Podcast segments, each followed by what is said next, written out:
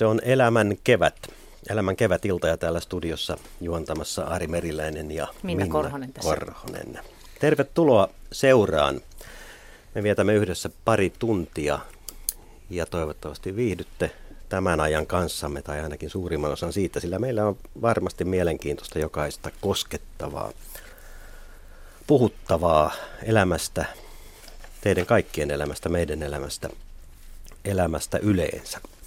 Ikä koskee kaikkia. Ikä koskee kaikkia, sitä, sitä tulee ja menee molempia. Vieraina täällä studiossa Markku Ojanen, psykologian emeritus, professori ja nyt voiko sanoa, että onnellisesti eläkkeellä? No kyllä, ilman muuta. Työelämän pahimmat murheet on kyllä nyt takanapäin ja saa sitten sitä omaa elämänsä säätää aika pitkälle, kunhan ei siinäkin hulluttele. Välillä, välillä tuntuu siltä, että amuaa vähän liikaakin juttuja. Aivan, eli kiireet alkaa, kun eläkepäivät koittaa. No, ei ne ainakaan kauheasti vähene. Onko päivät yhtään lyhentynyt? No, kyllä ne ehkä hiukan on sentään lyhentynyt. Ja vielä Markku, onko onnellista olla onnellisuusprofessori? Ilman muuta kaikkein hauskinta ja onnellisinta on juuri pitää onnellisuusluentoja. Se tulee aina itsekin onnelliseksi että niin, niin kuin nauru naurattaa ja onnellisuudesta puhuminen tekee onnelliseksi. Kyllä se näin, näin ilman muuta on. No niin. Täällä on paikalla myöskin Eila Sarin, työnohjaaja ja mm. elämän kevään asiantuntija. Niinkö? elämän keväänkin asiantuntija, joo. joo. Tota, tämä päivä on alkanut mainiosti. Mä menin töihin ja saan ilon olla eri ikäisten ihmisten kanssa ja, ja kouluttaa tota, ihmisiä ohjaamaan lapsia ja nuoria – ja, tota, ja, ja päiväni alkoi sillä, että yksi opiskelijani, joka on muuttanut muualta maailmasta, toivotti minulle hyvää uutta vuotta. Eli tota, heillä alkaa, jos meillä on niin kuin, heillä just kevätpäivän tasauksen aikoihin on uusi vuosi. Aivan kevätpäivän tasaus niin. muuten. Otetaanpa ihan lyhyesti tässä selvyyden vuoksi, että varmasti kaikki tiedetään, mistä on kysymys. Niin, niin kevätpäivän tasaus, siis se tarkoittaa sitä, että aurinko paistaa aika lailla kohti suoraan kaikkialle maapallolle ja päivä ja yö on kutakuinkin yhtä mm. pitkiä, eli noin 12 tuntia, ja että aurinko nousee idästä ja laskee länteen. Eli asiat on tavallaan aika hyvin kohdalla mm, tällä No hetkellä. niin, kaikin mm. puolin. Mutta hei kiitos, tai siis tervetuloa Eila Sarjani. Kiitos, kiitos. ja sitten Mato Valtonen, muusikko, näyttelijä, luennoitsija, mitä kaikkea muuta. Miten itse mieluiten itseäsi tänä päivänä kutsut? No mä en ole koskaan oikein tiennyt, mikä musta tulee isona ja tässä iässä mä en enää halua edes tietää, että katsotaan. Mitä. Mä oon titteleiden kanssa ollut tosi heikko aina, että mitä laittaisi veroilmoitukseen. Ennen piti lottokuponkin, vaikka en ole lotonut, niin sinne piti laittaa ammatti, mutta mitähän niitä kaikki keksittiin silloin. Ihan kummallisia, mitä vaan. Ja, mutta tota, ei, en mä tiedä mikä mä oon. Mutta kaikenlaista olet ehtinyt tehdä ja onnistunut tekemään jopa konkurssin. Se on jossakin maissa meriitti, meillä se ei sitä välttämättä ole, mutta, mutta jos nyt alkajaisiksi isketään niin kuin vyön alle tästä asiasta. Niin kiva, niin miltä se... kiva että heti kiva. Lähdetäänpä tästä liikkeelle. Tästä on oikein hyvä lähteä liikkeelle, joo. Hyvä. Joo, tota, ainahan nämä on tällaisia jotain asioita, mitkä tietysti seuraa ja, ja Suomessa, niin kuin sanoit, se on ollut suuri häpeä aina aikanaan, mutta mä läksin sitten ihan toiselta kautta, että tämä oli olosuhteiden – summa, mitä tapahtui joskus aikanaan ja siitä on noustu ja konkurssipesä ei jäänyt kenellekään velkaa, en häpeä mitään. Aivan, ja, ja tuota, tekee mieli nostaa tämä eh, sinun kirjasi, sinun luovuutesi omistajan käsikirja. Kerropa lyhyesti taustoja, mitä, mitä lähdit havittelemaan, tuo, kun lähdit kirjoittamaan omistajan käsikirjaa. Meistä tässä ihmisistä on, on siis kyse. Hyvä, hyvä tämä kansikuva. Näytät hyvinvoivalta tässä kannassa. Luuranko. Tämä tuli jostain, mulla on saksalainen tuttava, joka on ehkä hulluimpia ihmisiä, mitä mä tunnen niin positiivisessa mielessä. Loistava artisti ha. siellä. Ja hänen kanssaan sitten keskusteltu kaikenlaisia, kun hän on tutustunut ja ystävystynyt. Niin jossain tuli sitten tällainen ajatus, että – luovuus on aihe, josta mä käyn luennoimassakin paljon, niin, niin tehdä siitä tällainen käsikirjamuotoinen, niin ihan kun sä ostat leivänpahtimen tai videokameran, niin siinä tulee mukana käsikirja. Niin käsitellään luovuus aivan tuotteena, kylmän rauhallisesti, ja, ja toi siihen muotoon laitettu. ja oltiin todella ylpeitä tästä nerokkaasta oivalluksestamme ja tehtiin innolla sitä viisi vuotta, koska mm. meillä oli näitä mm. sessioita aina silloin tällöin, oli viikko kirjoitettiin ja sitten taas se unohtui pitkäksi aikaa. Mutta saatiin me joskus sitten valmiiksi. Hyvin on tiivistetty asiat tuohon kyllä, se mitä ehdin selaamaan. Heti Joo. tarttuu silmään, että heikko itsetunto, sehän on semmoinen suomalaisten ruikutus oikein, eikä siinä ole mitään perää. Hmm. Ei, siis meillä on, siis meillähän on vahva itsetunto, on, mutta se on. suomalaisilla se pitää joka kerta kaivaa erikseen esiin. Kyllä, se on sellainen suomalaisuuskuva, johon vielä liittyy sitten melankoliaa ja kateellisuutta ja sulkeutuneisuutta ja kaikkia tämmöisiä hmm. kielteisiä juttuja. Ei tämmöistä muualla ole. Mistä hmm. se tulee? Sitä olen pitkään kysellyt, mutta se on humpuukia onneksi, eikä nuoret enää tästä välitäkään, se on meidän hmm. vanhempien höpinöitä ollut tällaiset. Hyvä, niin jotenkin kunnia-asia on ollut pitää kiinni silleen, että... Kyllä, kyllä. Pitää väheksyä itseensä. se, on, se on ollut. Voi, voi, voi. Mutta on, on, on sitten nyt sen verran, että esimerkiksi kun Newsweek-lehdessä oli tuossa puolitoista vuotta sitten, että me ollaan maailman paras maa asua oikein kannessa. Mm niin mehän soitetaan niille, että siinä on virhe. Joo, Te olette laskenut väärin, siinä on virhe. Joo, ei sitä millään voi uskoa. Kun kerran ollaan sellaista surkeita joukkoa, niin mm. niin tämähän on niin. kamala uutinen. Menee mm. kaikki identiteettikriisihän siitä syntyy jo. Niin, ja, ja sitä, mitä me, meistä sanotaan, että, että meidän on vaikea ottaa vastaan ää, kiitoksia ja mm, kehuja. Kyllä, Tämä ja, kyllä näin siitä. On, ja sitä on vaikea antaakin itse asiassa. Mutta sitä, Markku, kun sä luit sanan tuosta mun kirjasta, sulla se otsikko Heikko itsetunto, niin ei siinä käsitellä sitä, että suomalaisilla olisi ei, heikko minä... itsetunto, vaan se on eräs Joo. kohta, vai se, jos on heikko hyvä, itsetunto. Hyvä itsetunto niin, se on oli vielä vieressä. hyvä itsetunto. Minä vaan käsitellään siinä asioina. Ai, kun täällä on ihanaa säpinää. Niin. Hyvin lähti liikkeelle. Nyt otetaan puhelinnumerot. Otetaan puhelinnumerot Joo. esille, nimittäin tämä on, tämä on teidän kuulijoiden lähetys yhtä hyvin. Kyllä, Tervetuloa osallistu. hauskaan seuraan, on aika onnelliseenkin seuraan niin. tänne studio. Soitelkaa tänne ja Numero Minna kertoo numero. 0203 17600. Ja tässä nämä hinnat myös, että puhelun hinta lankapuhelimesta 8,21 senttiä per puhelu plus 2 senttiä minuutilta. Ja matkapuhelimesta soitettuna hinta on 8,21 senttiä per puhelu plus 14,9 senttiä minuutilta. Niin ja sitten vielä tämä tekstiviestimahdollisuus, että tekstiviestitunnus on RS-teemalta siihen kysymys. Ja tämä numero on 161 49, hinta on 40 senttiä per viesti. Tai sitten sähköposti tulee perille osoitteella radio.suomiat.yle.fi. Ja kyse on siis elämän kevätillasta ja meillä on myöskin ensimmäinen soittaja Anna, ilmeisesti pääkaupunkiseudulta on langalla. Ja mitä Anna kuuluu, oletko siellä? Juu, täällä ollaan edelleen. Ja nyt ennen kuin sanot mitään, niin, niin mm. tämän illan otsikko olisi voinut olla ikäkriisi. Mutta se ei ole sitä, se on elämän kevät. Se on mm. elämän kevät. Riippuu mm. näkökulmasta. Aivan. Mm. Ja sinulla on, on jotain sanottavaa omasta elämänvaiheesta, elämän keväästä, elämän kaaresta. Joo, tavallaan kyllä. Mä, en, mä oon siis täyttänyt 30 joku aika sitten ja mä en koskaan odottanut, että siitä oikeasti voisi tulla minkäänlaista kriisiä ja mä kauheasti aina ihmettelin pienenä, että minkä takia mun äiti aina sanoo, että se on niin vanha. Hmm. Ja nyt kun mulla on tullut tämmöiset tyypilliset suomalaiset sibeliukset keskelle otelikkoa ja joka kerta kun ajaa autolla ja laittaa sitten sen palosuojan siitä alas, niin se muistuttaa mua koko ajan siitä, että naisella taitaa olla ne parhaat päivät jo nähty. Se on viisauden merkki, kun mm. kuulee semmoiset otsarypyt mm. siinä. Niin. Sä mietit paljon. Mm. Niin, niin se voi olla, että ollaan kyllä tosi vakavaa, Ei, no, vakavaa tota... persoonallisuutta, mutta tuntuu, että jo siinä vaiheessa, kun kulmakarvat alkaa olla samalla tasolla kuin silmäluomet, niin, niin ikäkin alkaa tehdä olla enemmän kuin kymmenen vuotta.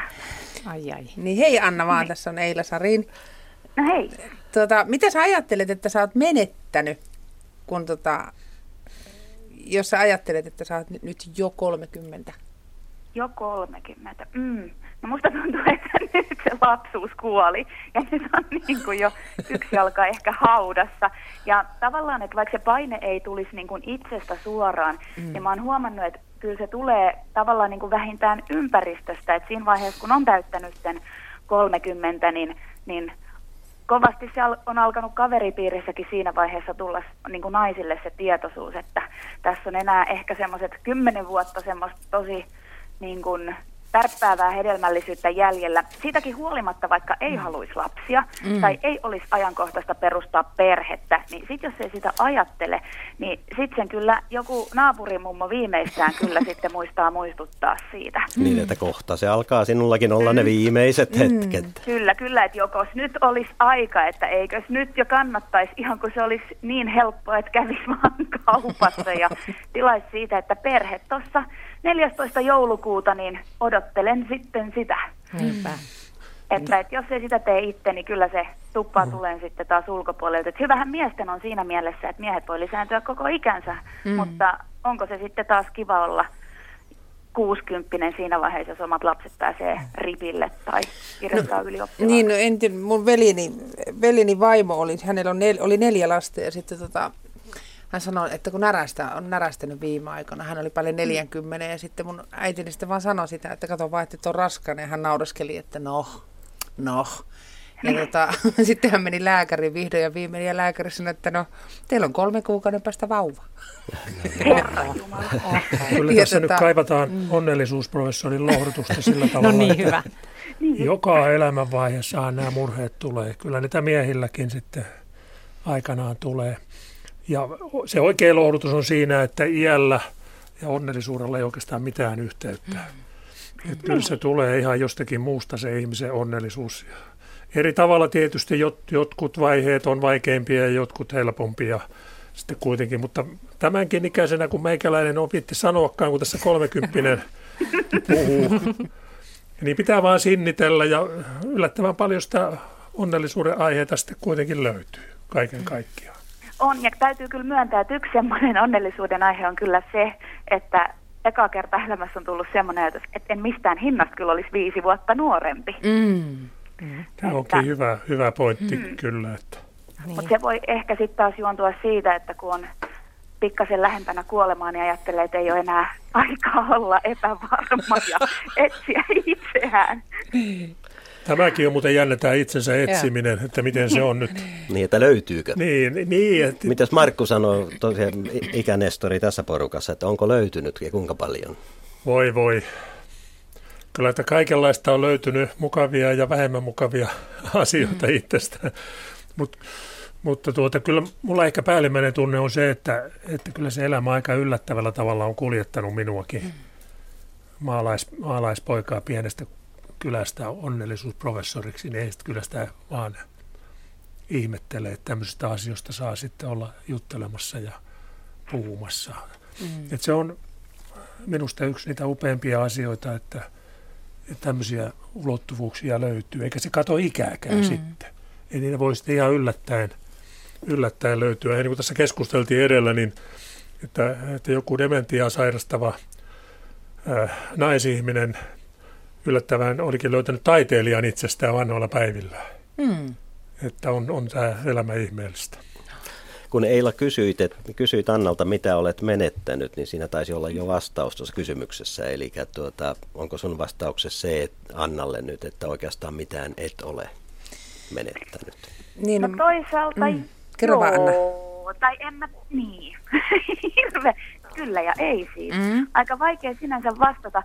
Äh, olishan se tavallaan kiva sillä tavalla olla vielä nuorempi toisaalta, että, että ei tulisi välttämättä niin paljon niin kuin paineita ulkoa päin. nyt tuntuu, että niitä paineita, niin kuin jos ne ei tule itsestä, niin ne tu- tulee niin kuin mm. ulkoota. Että tavallaan semmoinen vapaus olla siinä tilanteessa, että on vielä aikaa ja voi vielä miettiä ja tämmöistä, niin se tavallaan on ainakin niin kuin ä, ulkopuolisten ihmisten kanssa, niin se on nyt päättynyt. Mm. Nyt no, pitää mut, käydä tuumasta toimeen. Mutta hei, eikö sun kannattaisi kuitenkin se elämä ajatella niin, että anna niiden muiden ajatella, ota se elämä itsellesi. Eihän se mm. muusta kiinni, jos sä, jos sä mietit maailmaa sitä kautta, mitä muut ajattelee, että kuin vanha sä oot tai mm. kuin nämä, niin mitä sä äsken luettelit noita asioita, mitä ne miettii siellä, niin, niin silloin sä oot hukassa. Et sit, sit sä koko ikäs mietit näitä kriisejä ja, ja joka vuosi tuntuu pahemmalta ja joka vuosi tuntuu joku juttu hassulta, mutta en mä ainakaan, en mä tiedä, mä oon onnell, oma onnellisuusprofessorini sillä, että mä oon ihan sama, mitä muut ajattelee musta ja miltä mä näytän ja mitä mun ikä on ja, ja muuta. Niin, niin silloin ainakin on paljon kivempaa itselle. Mm. Mutta arva, mikä ero tässä on. Mm. Sä oot mies. No kyllä mä tunnen sellaisia naisikin, ketkä ajattelee elämästä ihan, että mm. ei, ei ne piutpaat välittää sitä. Tai totta kai aina jotain välitetään, mitä muut ajattelee. Niin voidaan olla, että me mennään tässä ihan holtittomasti, mutta, mutta ei sille liikaa pidä painoa antaa, mm. jos joku kaupan kassalla joku tulee sanoa, että nyt äkkiä lapsia hoitamaan, kun vielä ehdit. Niin, niin, niin, se, ajattelin, että tämä oli hyvä lisäys, koska kyllähän meidän täytyy hyvänen aika muut ihmiset ottaa huomioon aika, aika monessakin asiassa, mutta, mutta ei liikaa. Niin, ei, ei, ei, ei, se san, ei niiden saa antaa viedä sua. Niin, että niin. Kyllä sä itse kuskina pitää olla kuitenkin niin, omassa Tämä on melkoinen paradoksi, että edetään tämmöisessä yksilökeskeisessä kulttuurissa, jossa korostetaan sitä, että voi toteuttaa itse sitten huokaillaan, kun joudutaan ottaa huomioon sitä ja tätä ja seuraamaan muotia ja niin edelleen, kaikkia tämmöisiä juttuja, niin ehkä tämä kiusaa todella enemmän naisia. Mä oon ajatellut, että mä mm. tätä ei näe, mutta mä, että mä pidän tämän kravatin niin kauan kaulassa, kun mä pystyn sen solmimaan. Mm. Ei mulla ole mitään tarvetta jotenkin muuttaa sitten imagoa niin, että mä pärjään tällä tavalla. Mutta Anna, mä ymmärrän sua. se, se, se, se, se, niin. se on vain niin 30 sä oot järjettömän nuori, niin kuin minun vinkkelistä. Mm. Omasta vinkkelistä niin. aina tuntuu itse pari vuotta liian vanhalta, mutta kyllä mä sen muistan, kun mä olin 14, niin meillä oli porukoissa pyöri yksi sellainen 18-vuotias tyttö siinä samassa laumassa tuolla vähän landella oltiin, niin siellä oli aika monta eri ikäluokkaa siinä kuitenkin siinä porukassa, niin se alkoi yllättäen styylailee sellaisen 30-vuotiaan miehen kanssa. Ja mä en muista koskaan tienneeni mitään niin vanhaa kuin se 30-vuotias ihminen. Omat vanhemmat, omat vanhemmat ei ole ihmisiä, ne oli niin vanhempia. Mm. Ja, ja, niin se oli jotain, että ei, ei noin vanhaa ei ole olemassa. Se, se, se, se oli, ihan, oli ihan käsittämätön mm. 14-vuotiaan vinkkelistä, mutta sitten kun oli itse oli 40, niin sitten oli 30-vuotiaat aika nuoria. Nyt tässä, jos ne on vielä nuorempia, mm. no, niin ihan, niin. ihan, ihan teinejä olette vielä. Hei, tota, mutta Anna, semmoinen asia vielä, että montako päivää tarvitaan raskaaksi tulemiseen? Ai montako päivää mm-hmm. tarvitaan raskaaksi tulemiseen? Ei kai siihen päiviin. Yksi Aivan. niin kaikkea voi tapahtua. Niin, kaikkea niin. voi tapahtua. Että se on niin, kuin...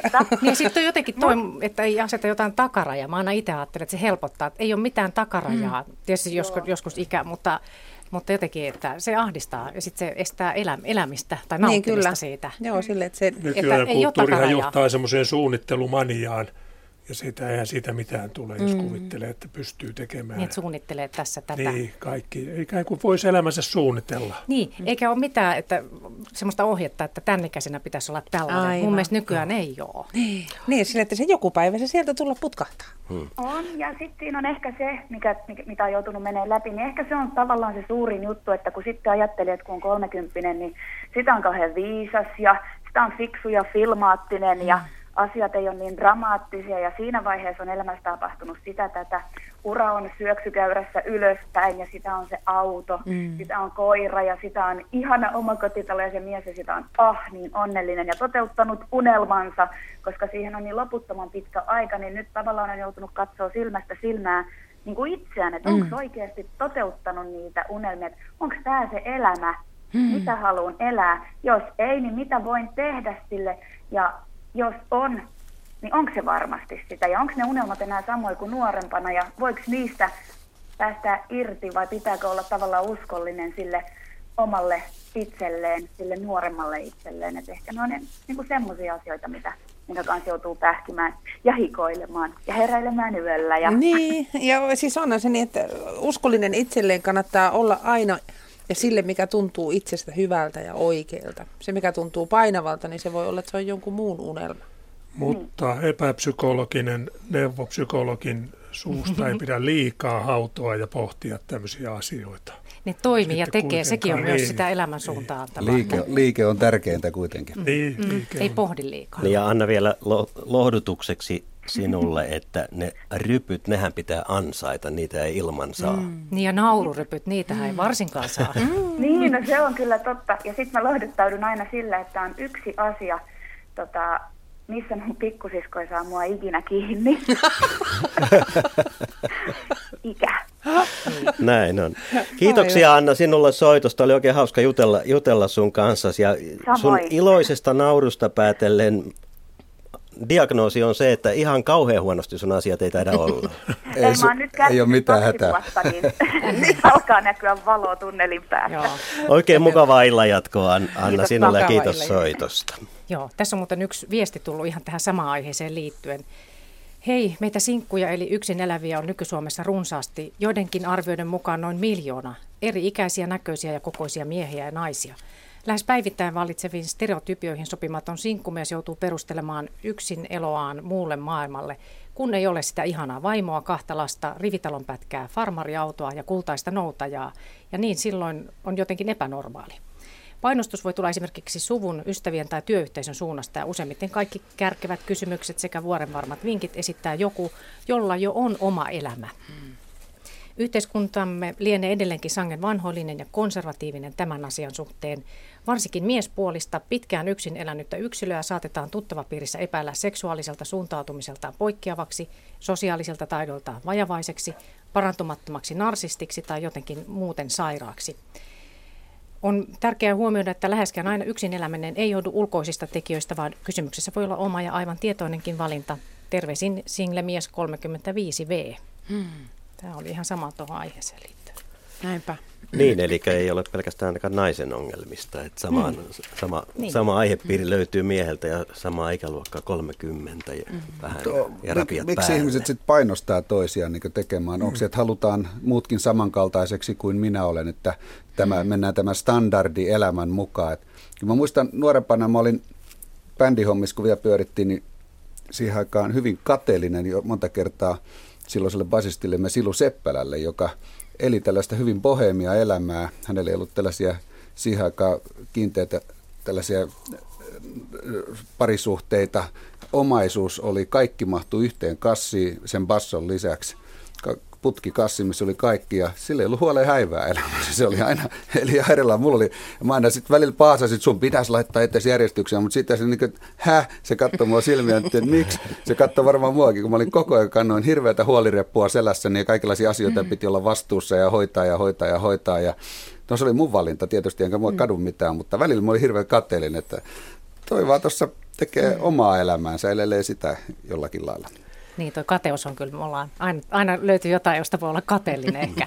Ja sen verran tekee mieli myöskin Joo. kommentoida, että kun tässä puhutaan ikään kuin valmiista elämästä, niin luo ja varjelko, että ettei elämä tulisi valmiiksi. Eihän se, eihän se tule ikinä valmiiksi. Ei, ei varmasti. Pummoni sanoi joskus, että sitten kun ihminen tulee valmiiksi, niin se joutaa kuolemaan. Mm.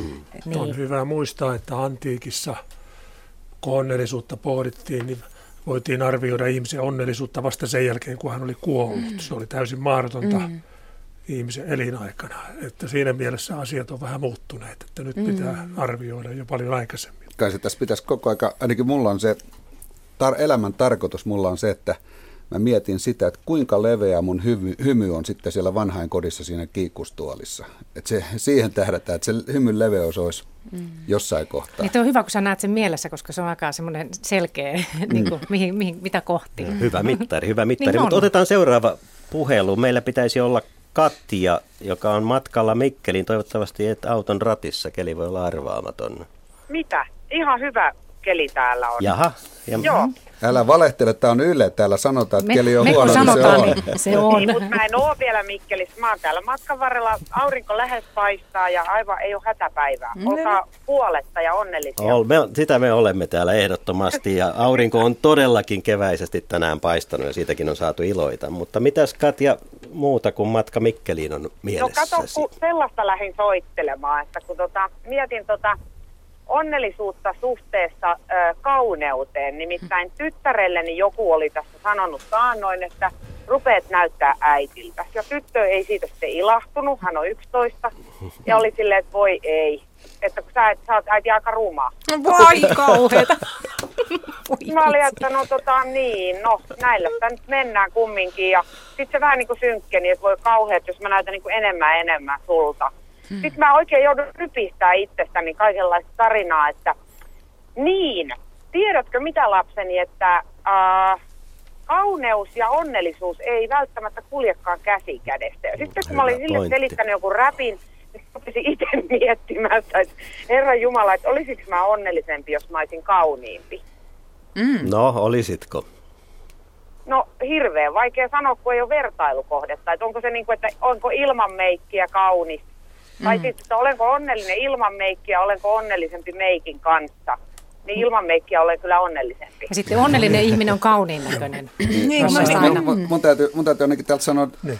kun mä kuulen sun äänen ja sun tämän puheen äänen painot, niin ne. sä näytät mulle jo aika kaunilta ihmiseltä. Niin, mä Ää... mäkin näen. Niin, mä tiedän, mikä on ihan tutkimus, mm. pakko sanoa tähän, niin tukee juuri tuota ajatusta siitä, että onnellisuudella ja kauneudella ei ole mitään tekemistä keskenään.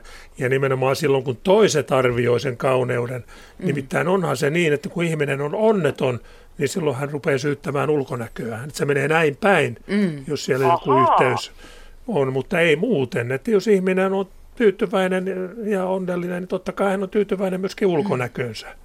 Mm. Joo, joo, mutta se, se on aika raju, kun se tulee lapsen lapsen suunnasta, joka kuitenkin rakastaa mua syvästi. Mm, no. Aika rajua, joo. Niin se on sillä, että voit olla hyvinkin rakas, mutta et se kyllä miltään näytä, että muista nyt paikka. No tämä on kai nykyajan lasten... Pitäisikö siitä suuttua sille lapselle? no, ei, ei, eipä kai, se on en vaan ole. vähän, vähän kurja, kun eihän sitä ennen voinut sanoa mitään vanhemmille minun mm. silloin, kun niin. minäkin olin nuori, mutta nythän sieltä tulee ihan reippaasti niin. totuuksia. Joo, ja sitten pitäisi varmaan suuttua, mutta naurattaa vähän lähinnä. Niin, niin. No, Ehkä se on parempi on. nauraa vai? Joo, on varmasti. Joo, no, poikani no. oli viisivuotias, kun hän sanoi, tai olisi, no suurin piirtein viisivuotias, kun tuolla päiväkodissa kirjoitettiin, että lastentarhaopettaja kirjoitti kirjeen ja lapsi saneli äitienpäiväkorttiin sitten, että mitä kaikkea siellä on, niin mulle, mulle oli meidän Timo laittanut, että että tota, meidän äiti meikkaa joskus, koska hän yrittää olla kaunis. Joo, just. Eli tunnistan kyllä tuskasi, mutta niin kuin lapsillakin niin. on ihan omat kauneusihanteet ja sitten kyllä niin kuin rupesin miettimään, että mitä sanoja itse käytän itsestäni. Mistä hän on saanut sellaisen käsityksen, mistä se on tullut edes hänen mieleensä? Öö, niin, enpä tiedäkään. Ja sitten mä toisaalta rupesin miettimään, että milloin mä välitän siitä, mm. mitä se sanoo ja milloin en. Mm. Niin, että kun mä oon kamalan niin, kuin, niin sanotusti huolimattoman näköinen tulossa rakkaasta harrastuksesta, niin hevosista. Mm. mm. Tukka ihan kaakossa ja naama punaisena, niin mä oon maailman onnellisin. Mm. Mutta silloin se katsoo mua sillä että voi taivas sun kanssa, äiti. Niin. Että sille se kauneus on korkokengät ja tukka laitettu ja kynnet ja mitä, ketä meitä oli. Kaikkea, mihin mä en sonnustaudu juuri koskaan. Mm. Lisähiuksiin, lisätisseihin, lisäriksiin, mm. mm lisää, kaikki lisäetuliitteisiä asioita. No odotetaan pari, pari vuotta, niin kyllähän tajuaa tämä homma ihan, että missä, missä asiat sitten menee ja oikea kauneus näkyy. Että se on nyt ihan tämä hetki. Voin... Niin, mutta voitiin tulla sitten semmoinen semmoinen vastareaktio, kun mun äiti taas on todella leidi. Siis niin kuin just mm. semmoinen kynsi ja hattu ja näin. Mm. Ja mä, mä oon sitten niin kuin hänen vastakohta. Jotenkin tuntuu, että kostoks. Niin tuleeko mun tyttärestä nyt vastako, sitten taas semmoinen, niin kuin, joka haluaa 16-vuotias synttärilahjaksi niin kuin silikonit. No jaa, mutta juttelen nyt kumminkin hänen kanssaan tästä ihan vaka- vakavastikin. niin. Kannattaa vähän jutella ihan, ihan että miten tämä oikein menee ja mikä on tärkeää niin. elämässä. Joo, no, joo, se on, se on kyllä. Sitä niin ja ainakin to, luottamuksellinen kontakti teillä näkyy olevan. Niin. Aika suoraan sieltä kyllä tyttären puolelta tykitetään, että siinä, siinä puolessa ei ole ongelmia. Että keskustelu tuosta varmaan kyllä, ja kyllä mä voin, voi jatkua. Mä voin, mä voin tarjota sulle kohtalotouriksi mun omaa äitiäni, koska aivan nuorena poikana, ehkä vähän nuorempana kuin tämä 11, niin äitienpäivä kortin sitten kerran raapustin äidille, jossa sitten oli tekstinä, että äiti, sinä olet kuin aarrearkku, päältä usein laho, mutta sisältä täyttä kultaa. ja, ja tuota, olemme edelleen hyvissä väleissä ja äitini, äitini on mielestäni kaunis edelleen. Hmm. tai nyt se vasta onkin kaunis. Mä muistan muuten omasta lapsuudestani, kun oikein kaunista ajattelin, sanoin äidistä, oli hyvin kaunis tukka ja katselin, kun hän käveli mun edessäni ja sanoin, että äiti, sä olet hyvin kaunis takapäin. Aivan vilpittömästi ja oikein imartelin äitiäni ja enkä ymmärtänyt, että siinä oli, tätä on syötetty mulle kaikki vuodet sen jälkeen ja tälle on naurettu yhdessä, mutta pieni poika ei silloin ymmärtänyt muuta no kuin, että, että näki jotain kaunista ja huomasi kehua. Mullekin on rakennustyömaalla sanottu, yksi päihtynyt rakennustyömies sanoi kerran, että Katja, sä olet kaunis kuin kesanto. Ja meidän miettii, että Niin onko se kohtelias vai ei? Kesannon kaltainen ihminen, niin tuota. Mm-hmm. Joo. Mutta mielenkiintoista. Kiitos Katja. Vielä, Kiitos. Sehän voi olla, että se oli mielenkiintoinen ajatus, joka sanoi, että, että onko sun, sun äidin ja sun tyttären välillä joku yhteys. Useinhan on niin, että, mm. että monet asiat niin, saattaa hyppää. hypätä sukupolven. Mm. Joo, katsotaan mitä Yli. tulee. Ja siinä, niin, siinähän se elämän my- mysteeri on ja tavallaan se, jos, jos kaikki menisi niin kuin, niin kuin sovittuna ja samanlaisia, samanlaiset asiat periyty samanlaisina, niin, niin tuota, kyllä se elämä siinäkin niin, suhteessa aika on, paljon tylsempää olisi. Mm. Eikö se ole se viisaus, että jos haluat, että joku, niin joo, jos haluat Jumalan nauravan, kerro hänelle suunnitelmasi. Mm. Aivan. Mun mielestä aika hyvä. Mulle tulee väkisin mieleen semmoinen anekdootti ehkä pikkusen vanhemmista tytöistä, jotka saattaa sanoa äidilleen, että mä vihaan sinua äiti, mutta vietkö kuitenkin minut markettiin? Mm. että se on vähän ristiriitasta usein tämä niin nuorten ihmisten, poikien myöskin arviointi. Mm. elämästä joo. ja vanhemmista. Kyllä. Kyllä Joo, kiitoksia Katja, Kiitos. Katja ja, ja tuota, oikein mukavaa keväistä loppumatkaa sinne Mikkeliin päin. Kiitos, kiitos. Moi moi. Moi moi. moi. Otetaanko tästä yksi viesti? Otetaan viestejä, joo. Joo, no täällä on tullut muutamia, mutta tässä on tämmöinen, että hei, olen 58 vuotta ja elän todella hyvää aikaa elämässäni. Ihmettelen avaussoittajan 30-vuotiaan vuodatusta ikäkriisistään. Minulla on kaksi lasta ja kaksi lastenlasta. Olen akateemisesti kouluttautunut ja yrittäjä. Äitini kuoli syöpään 48-vuotiaana ja olin silloin 24-vuotias itse. Sen jälkeen en ole nipottanut tyhjänpäiväisyyksistä. Minulla on, minulla on ollut kipuja ja särkyjä vuosikymmeniä ja totuin niiden kanssa elämään. Välillä jouduin luopumaan useista harrastuksistani kipujen vuoksi. Siksi äh, sitten koin kovan sairastumisen ja selvisi, että sairastan borrelioosia. Ja täällä, että hoidot ovat auttaneet kohtalaisen hyvin jo usean vuoden ajan, mutta olen nyt kuitenkin luopumassa työelämästä. Odotan lisääntyvää vapaa-aikaa innolla. Minulla on paljon ihania asioita, joita voin tehdä – Talvella järjestää valokuvia ja kuunnella musiikkia ja lukea kirjoja ja käydä tanssimassa ja teatterissa, kun voimat sen sallivat. Kesällä taas kukat ja kasvimaa ovat todella ihana aikaa. En ajattele montako vuotta on jäljellä, sillä ei ole merkitystä. Tämä on nyt todella sitä elämän kevättä. Terveisin Marjatta Hämeestä. Hmm. Siinä sellainen viesti. Joo, tämä on pakko sanoa siihen, että minusta yksi niitä hienompia uusia löytöjä, joita minäkin olen sitten tutkimuksissa ja arkielämässäkin tavannut on sellainen ilmiö kuin kukoistaminen, joka sopii tähän kevääseen. Nimittäin ihmisetkin kukoistavat huolimatta siitä, että heillä on saattanut olla elämässä aivan, aivan mm. hirveitä asioita. Toi hieno mm. kuulla tuommoinen. Mm. Tämä on alkanut, ajatelkaa, se on alkanut kiinnostaa psykologeja tämmöinenkin asia. Minua aivan erityisesti mm. tämmöinen kukoistaminen suurten vaikeuksien jälkeen ihmiset ymmärtää jotakin elämästä, ymmärtää se, että me ollaan tässä samassa veneessä ja kanssa kulkijoita. Mm. Ja, ja parhaiten matka sujuu, kun otetaan välillä kädestä kiinnikin toista mm. ihmistä ja tuetaan ja kuljetetaan eteenpäin. Niin se on sitä kukoistamista juuri, että vaikka muuten voi olla raihnautta ja sairautta ja, ja vaikka mitä, mutta joku, joku tämmöinen ihme oivallus, niin se on, se on minusta upea asia. Ja se vaatii joskus kriisin. Aika usein mm. se vaatii, se on pakko sanoa. Mm. Että ei se tosta ei vaan se tule, jos elämä, elämä vaan mm. on yhtä, yhtä sileätä kaikki, niin en tiedä. Ei se, se on kyllä tämäkin aika ihmeellinen asia. Siinä on pakko tutustua itseensä sitten. Joo, kyllä. Mm. Itseensä ja oman elämän mm. arvoihin. Mm. Arvomaailmasta otetaanpa, tämän, kun, kun sinunkin Markku ajatuksiin tutustuin, sehän on tämä Google, jota kuulemma Marimekko tänä päivänä kevätpäivän tasauksen kunniaksi on koristanut, niin, niin kaivelin Markku Ojanen onnellisuusprofessori ja, ja minut johdatettiin erään median viihdeuutissivuille, jossa oli sun haastattelu jossa otsikko kuuluu, että tuota, onnellisuusprofessori opastaa, nämä ovat avaimet onnellisuuteen. Tässä on muutama kappale tekstiä tästä, ne löytyy ytimekkäästi ja todistusaineista. Tiiviisti. Lähinnä olet sanonut se, että ei elä menneisyydessä, ei elä tulevaisuudessa, vaan elää tässä hetkessä. Kyllä, kyllä. On vaikea kuvitella, että ihminen – olisi onnellinen, jos hän sitten haikailee sitä menneisyyttä ja ajattelee, että tulevaisuudessa sitten kaikki on paremmin. Että kyllä, se, kyllä se onnellisuus ainakin liittyy ihan siihen nykyhetkeen. Totta kai sitten on muita hyviä asioita elämässä, jotka, jotka voi sitten vaatia tulevaisuuteen katsomista, mutta kyllä se onnellisuus on, on sitä tässä, tässä hetkessä ja nauttimista ja iloitsemista ja elämän mielekkyyttä ja monia muita mukavia asioita.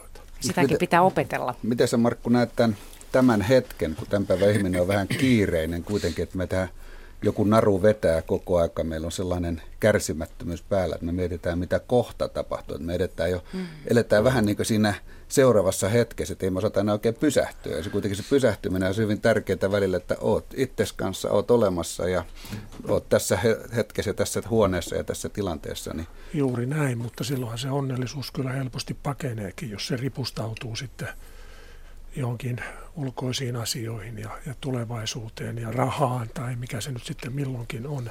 Kyllä se ihan käytit oikeita sanaa, että se onnellisuus vaatii semmoista pysähtymistä ja avahtumista, että hyvänen aika. Tässäkö sitä olla? Voi olla vaikka jossakin, nyt kun kesää lähestytään, niin ajattelin, tuli itselle mieleen se, että, että, että vaimon ja, ja, ja perheen kanssa oltiin semmoisella korkean mäen Arjalla yhtenä semmoisena kesäisenä päivänä, niin jotenkin se vaan, että siinä vaan pysähdyttiin ja oltiin yhdessä. Mm. Ja Totta kai te... tämä yksin voi kokea samanlaista, että nyt sillä, sillä tavalla tässä haluaa korostaa sitä, että siinä pitää olla sitten porukkaa välttämättä ympärillä. Mm-hmm. Ja joku tämmöinen tunne se on, että havahtuu, että hyvänen aika, mullahan on asiat näin hyvin. Mm. Olla, että usein on sanonut, että kiitollisuus on onnellisuuden – melkein kaksoissisar, aina, mm. ainakin sisar tai veli. Mm. Niin alkaa miettiä ihan luettelo, että miten, mistä voi olla kiitollinen. niin. Eikö se keskiverto suomalainen kuitenkin kuulu tällaiseen maailman onnekkaimpaan 5 prosenttiin. Ehdottomasti. miten, ehdottomasti. miten hyvin meillä on asiat täällä. Prosenttiin tai promilleen. Niin, niin siis se menee ihan sinne Joo, pieneen, pieneen niin jengiin ja, ja ei, eihän kellään mene niin hyvin kuin meillä. Mm, on niin kaiken olet, itse asiassa, vermeet. Mato, sä olet tässä kirjassa luetellut aika pitkä luettelon erilaisia asioita, mistä me todella voimme olla onnellisia, me suomalaiset nimenomaan, me 5 prosenttia tai ehkä pienempi, vieläkin pienempi prosentti. Sanoppa muutama. Niin. No, lähdetään puhdas vesi. Niin. Meillä tulee raanasta parempaa. Meille kaikkia Totta. näitä pullotettuja vesiä täällä myydään kovaa hintaa, mutta kun raanasta tulee parempaa, mikä on ihan käsittämätöntä kelle tahansa maailmassa, mm. että että, että sieltä lähdetään. Mutta meillä on myös meillä on terveydenhuoltojärjestelmät, meillä on eläkekassat, meillä on rajat, meillä, on, meillä saa sanoa täällä mielipiteitä, se on aika iso asia. Mm. Aika harvassa paikassa saa sanoa, että yleensä joko mm. tapetaan tai poltetaan noita rovilta tai laitetaan vankila, jos sä sanot mielipiteesi, mutta mm. täällä, täällä voi sanoa meillä suht rehelliset vaalitkin on täällä itse päätetään joo, ihmiset, ketä tänne laitetaan, laitetaan päättämään meidän asioistaan jo pikkuvehtailua vaalirahoituksissa, mutta se on kuulunut pelin henkeen tässä parantamistakin pitkään, on. Mm. Pitkään, ja, ja me, mehän meille tota, mitä syötäisiin tänään, syödäänkö sushia vai mitä meille mm. lennätetään ympäri maailman kaikkia tosi hyviä ruokia – thai-ruokia, kaikkea tulee tuolla pakastettuna ja sitten ne e, pakattuna hienosti ja sitten me heitetään ne paketit jonnekin, mm. joku vie ne pois ja, mm. ja, ja ei, meillä on hätäpäivää. Vähän liiankin helppoa. Joka mm. paikassa on asteen tarkkuudella lämpötilat ja ei ole, ei ole heinäsirkkaparvi, ei ole sotaa, ei ole maanjäristyksiä. Mm Mm. Myrkkykärmeitäkään ei ole kuin kyyparka. Niin. niin. Kuinka moni on nähnyt sen eläessä? Niin, aivan. Kaikki niin, tietää, jos on nähnyt, ei... niin kuinka, mitä muuta, eipä juuri muuta. niin, se on se ehkä se vaarallisin asia, mitä, niin kuin voi, mihin voi törmätä Suomessa. Otetaan muuten tähän väliin nyt sitten taas muistutukseksi Joo. kuulijoille. Soittakaa ihmeessä teidän Joo. kanssakin. Täällä on hauskaa, mutta teidänkin kanssa on, on tosi hauska jutella. Joo, pidetään yhdessä hauskaa. Suoran lähetyksen puhelinnumero on siis tänne 0203 17600 tai sitten tekstiviestiä. Tekstiviestitunnus on RS-teemailta ja kysymys siihen ja se numero on 16149. Ja vielä tämä sähköpostiosoite radio.suomi.yle.fi. Ja mä otan tähän perään heti muuten yhden viestin. Olen 50 plus nainen ja tajuan kuinka nuori olinkaan 30-vuotiaana, jolloin tunsin itseni paljon vanhemmaksi kuin nyt. Ja minulla oli 30-vuotiaana hirveä hätä, että kohta elämä on ohi. Ja edelleenkään en tunne itseäni vanhaksi, mutta näen ikään kuin mäen päältä nuoruuteen ja elämän päättymiseen, mutta kuitenkin minulla on toivottavasti vielä hyviä vuosikymmeniä edessä. On elettävä tässä ja nyt, ja parasta on, että enää ei tarvitse mielistellä ketään, vaan elää omaa elämäänsä. Hmm. Siinä oli aika paljon tiivistetty näitä Joo. tämän ensimmäisen Kyllä. tunnin mm. teemoja. Hyvin, hyvin tiivis, hyvä tiivistys. Joo.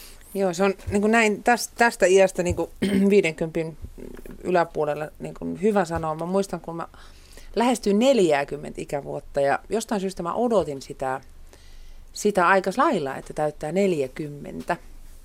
Ja syy, minkä takia mä odotin sitä, oli se, että, että mä ajattelin aina, että ää, nuoruus on nuoruus.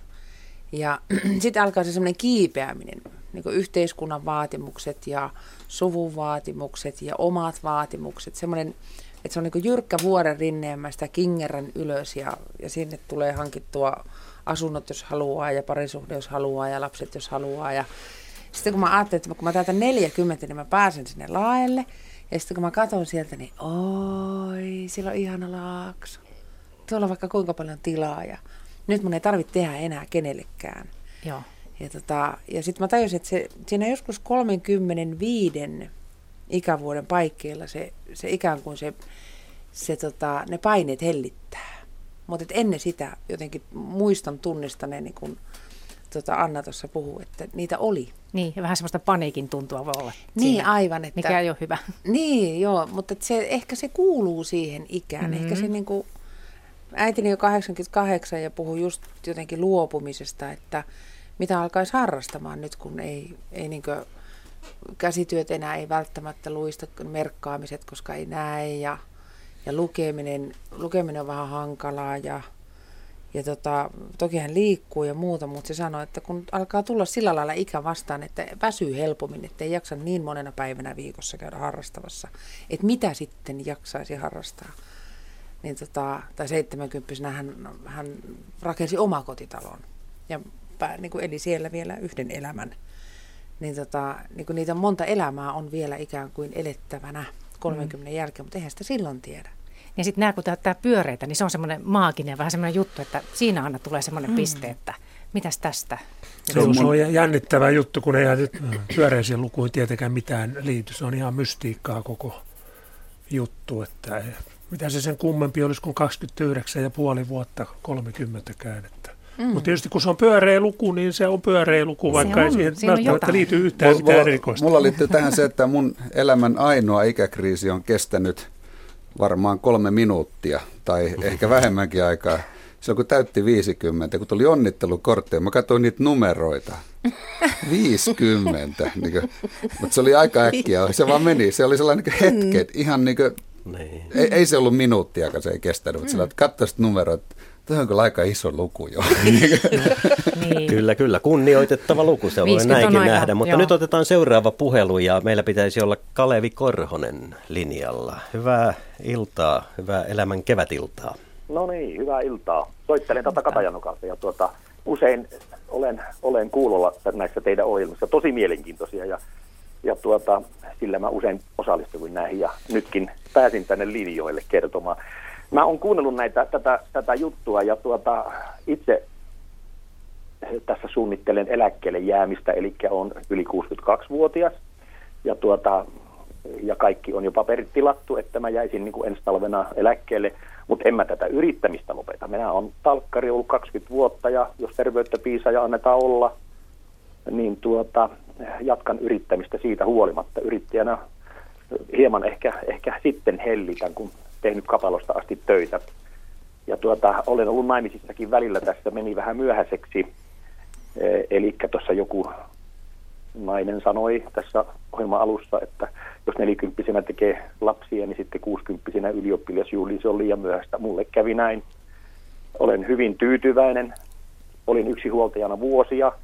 Tytöt jäi mulle ja nyt ne asu omissa asunnoissaan, käyvät viikoittain täällä ja nuorempi tyttö, se parikymppinen, just äsken lähti sanoa, että hän tulee huomenna siivoon mulle rappuja, että saa rahaa. Ja sitten aina soittelee tunnin tuossa pianoa.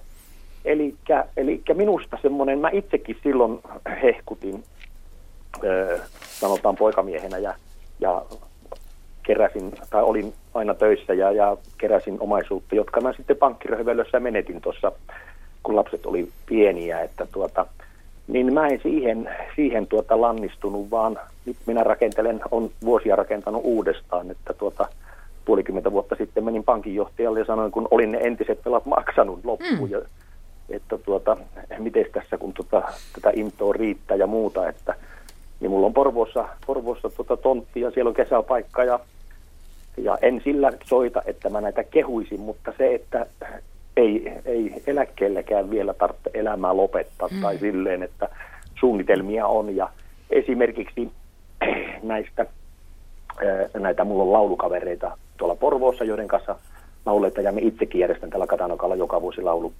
yhteislaulutilaisuuksia. Teuvo Ihanus tulee soittamaan ja, ja parhaillaan ollut satakin laulajaa. Mm-hmm. Ja jopa yhden joulukonsertin tuossa hotellin kappelissa järjestettiin näiden muusikoiden kanssa, niin kirkkosali oli täynnä, niin oli toista sata ihmistä laulamassa joululauluja.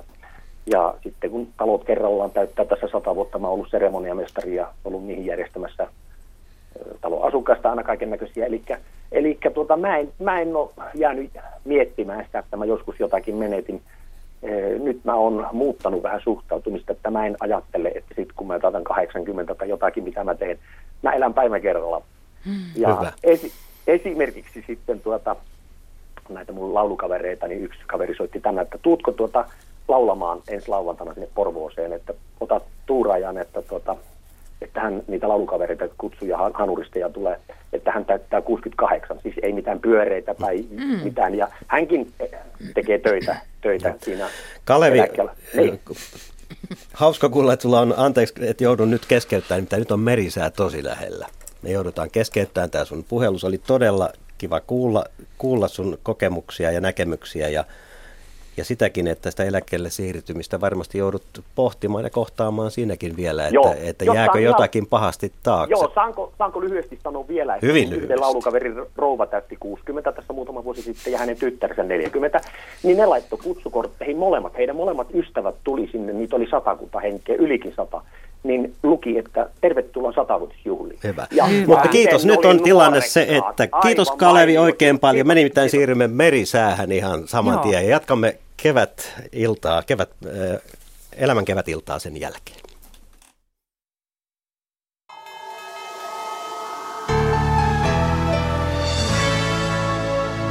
Kello on 18.50 säätiedotus merenkulkijoille. Suomessa oleva heikko korkeapaineen selänen liikkuu itään, matala paine liikkuu lännestä perämerelle.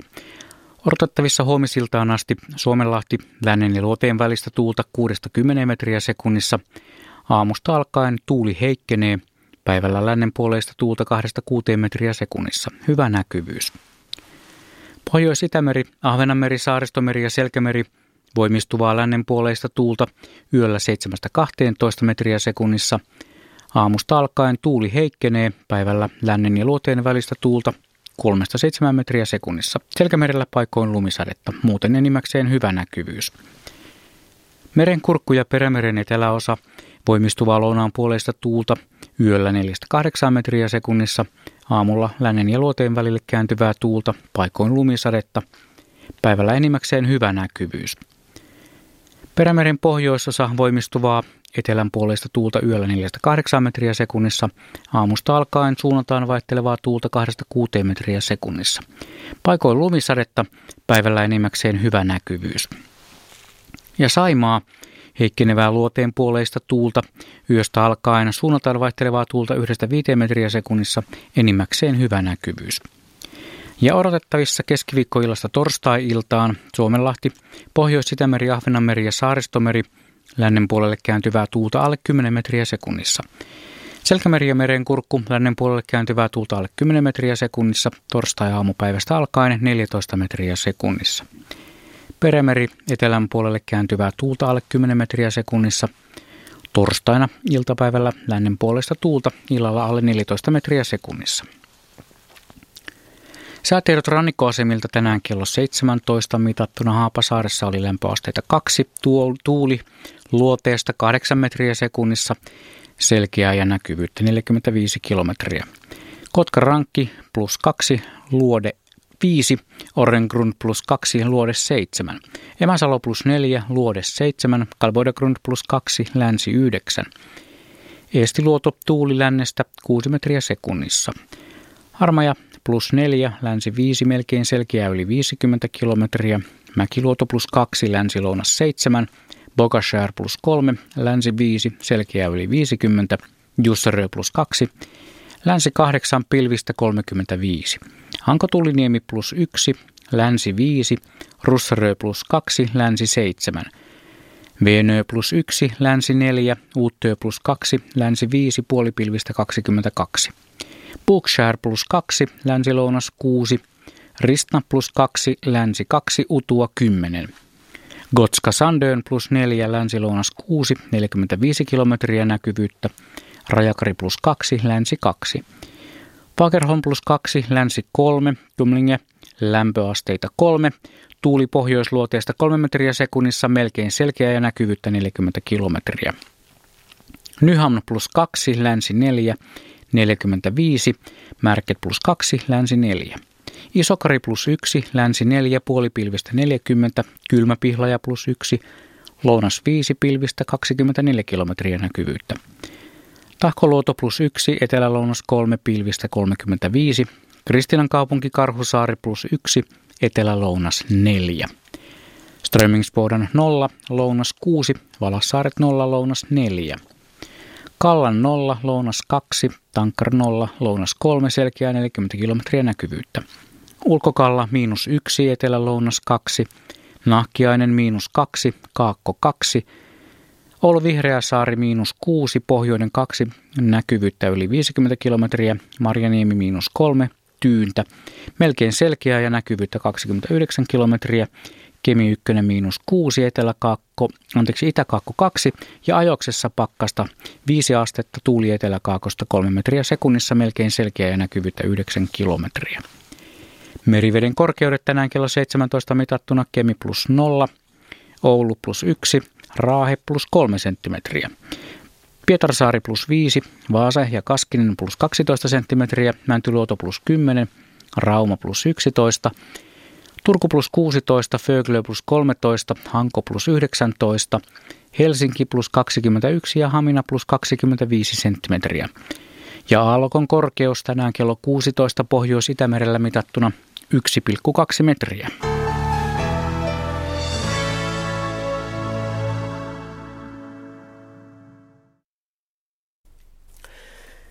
Ja tervetuloa jälleen jatkamaan hetkeksi elämän kevätiltaa viitisen minuuttia. Meillä on aikaa ja tähän väliin emme ota puheluita, mutta toistatko Minna vielä tuon puhelinnumeron tässä ja soitelkaa Joo. tuossa seitsemän uutisten jälkeen, niin palataan Joo. silloin asiaan. Niin, tämä numero tänne lähetyksen on 0203 176 00 tai sitten vaikka sähköpostia osoitteeseen radio.suomi.yle.fi. Ja tästä hei, seuraavat viestit. Täällä on tämmöinen lyhyesti, että Elämäni kevät alkoi silloin, kun en siihen enää uskonut, enkä sitä odottanut. Nyt olen onnellinen, vasta kihlattu ja häitä valmisteleva 58-vuotias. Elämä on ihanaa. Voi no niin. Onneksi no niin. olkoon. Kyllä. Onneksi olkoon meiltä kaikilta. Tuossa oli aika paljon. Saanko mä lyhyen, lyhyen kommentin? Tuossa oli niin paljon hienosti sanottu parissa lauseessa. Mm. Pakko kommentoida mm. hiukan, tai kommentoikaa hiukan, hiukan sitä se oli hieno ajatus, että silloin kun vähiten odottaa tai lakkaa mm. odottamasta. Onko se näin? Mm. Kyllä, siitä monet aforismitkin kertoo, että niin kauan kun esimerkiksi juuri sitä onnea odottaa ja, ja etsii, niin silloin se helposti pakenee ja sitten se saattaakin yllättää. Että mm. mm. Sen tyyppisiä ajatuksia aika paljon ja kyllä niissä on ihan perääkin varmasti. Että ei tule sitä semmoista pakoonomaista onnellisuuden tai jonkun muun asian hakemista, niin harvoin se johtaa minkään hyvää. Jotenkin rentoutuu siihen niin. olemaan. Mm. Mm. Ja ehkä niin on avoin onnistumisille silloin, kun ei, ei maalaa sitä etukäteen valmiiksi. Et usein niin jotenkin että olisi kiva olla onnellinen, mutta eihän se nyt mun kohdalle satu. Ja niin huomio just. kiinnittyy ikään kuin silloin siihen, että eihän se nyt mun kohdalle satu. Mm. Ja niin. sitä lähtee ehkä enemmän tavoittelemaan. Joo, joo, oli hirveän tärkeä mm. juuri, että, että kaivetaan sitten niitä ikäviä kielteisiä asioita mm. esille. Eli vähän niin kuin sitä saa, mitä tilaa. Että no kun kyllä, ne kielteiset asiat, asiat nousee pintaan, niin Joo. silloin ei ole oikeastaan muuta odotettavissa kuin kielteisiä tai mm. negatiivisia tai ikäviä asioita. Mm. Täällä on muuten yksi hyvä viesti. Tänne ehtii vielä tässä lukea, että suosittelen ihmisiä kirjoittamaan itselleen kirjeen eri ikäisinä. Avasin 30-vuotiaana kirjeen, jonka kirjoitin 15-vuotiaana kirjoitin 30-vuotiaana kirjeen 45-vuotiaalle itselleni, odotan sen avaamista. Opin niin paljon itsestäni, minulla oli hauskaa, kun kirjeen luin. En muistanut, mitä olin kirjoittanut, joten avaaminen oli oikeasti jännittävää. Minusta ei ole asiallista kritisoida toisen tuntemuksia. Jos joku valittaa pienistä, se tarkoittaa usein, ettei hän oli joutunut kokemaan liian ikäviä asioita. Jokainen käy oman tiensä ja minä ainakin toivon elämää, jossa on mahdollisimman vähän ikävää. Ei se aina jalosta voi tehdä myös katkeraksi. Hyvää kevättä kaikille, toivoo Kerttu. Kiitos Kerttu, olipa se Tämä kirjo- kirjoittaminen on t- hieno asia. Kirjoittaa asioita, niin kuin mä kirjoitin just kirjan kirjeen muodossa alkoholista. Kirjan nimi oli Rakkaani alkoholi ja, ja se oli niin, niin selkeyttävää itselle. Mä oon aikaisemmin tehnyt, että jossakin asiassa mä kirjoitan jonkun asian paperille – niin se jäsentää mm. itselleen koko asian todella ihan eri lailla. Ja se on helposti hahmoteltava, helposti käsiteltävämpi sen jälkeen, että kirjoittaminen on hyvä. Joo, rehellisesti. Sitten. Kyllä, kyllä. Niin, ei tarvitse kellekään näyttää, Joo. kirjoittaa vaikka itselleen. Mm. Aivan, se riittää niin. täysin. Minäkin olen kirjoittanut Sota-Orvon tarinan, mä olin Sota-Orpo niin useampaan kertaan, niin kyllä se on ihan avartavaa miettiä että mm.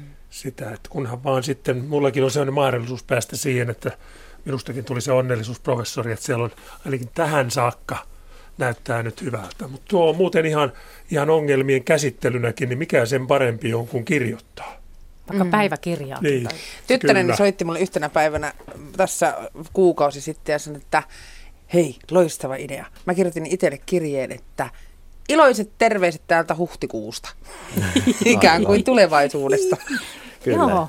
Ja kymmenkunta vuotta hyvä. kun on kulunut, niin taatusti on unohtanut sen, on, mitä, on, mitä on joo. kirjoittanut. Tuo oli fantastinen sieltä. idea muuten hmm. kerta kaikkiaan joo, ja opettavainen. Mm-hmm. Ja kirjoittamisen lisäksi ei puhuminenkaan hullumpaa ole. Kun toiselle kerrot ja puhut, niin se myöskin samalla tavalla Joo, sä itse kyllä. myöskin ymmärrät asioita. Kyllä, kyllä. Aivan, se selkeyttää. Joo. Täällä on yksi tämmöinen, että nuoruus on lahja, mutta vanheneminen on taidetta. Olen onnellinen nuori. Yksi viesti.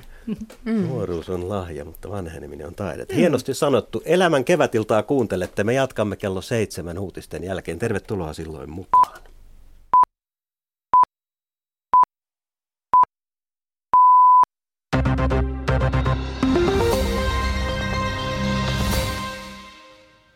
Pääministeri Jyrki Katainen ei tiennyt puolustusministeri Stefan Valinin syksyllä käymistä keskusteluista Dragsvikin varuskunnan säilyttämiseksi.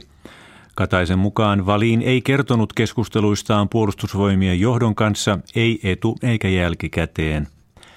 SDPn puheenjohtaja valtiovarainministeri Jutta Urpilainen haluaa ottaa Dragsvik-asian uuteen käsittelyyn hallituksen ulko- ja turvallisuuspoliittisessa valiokunnassa.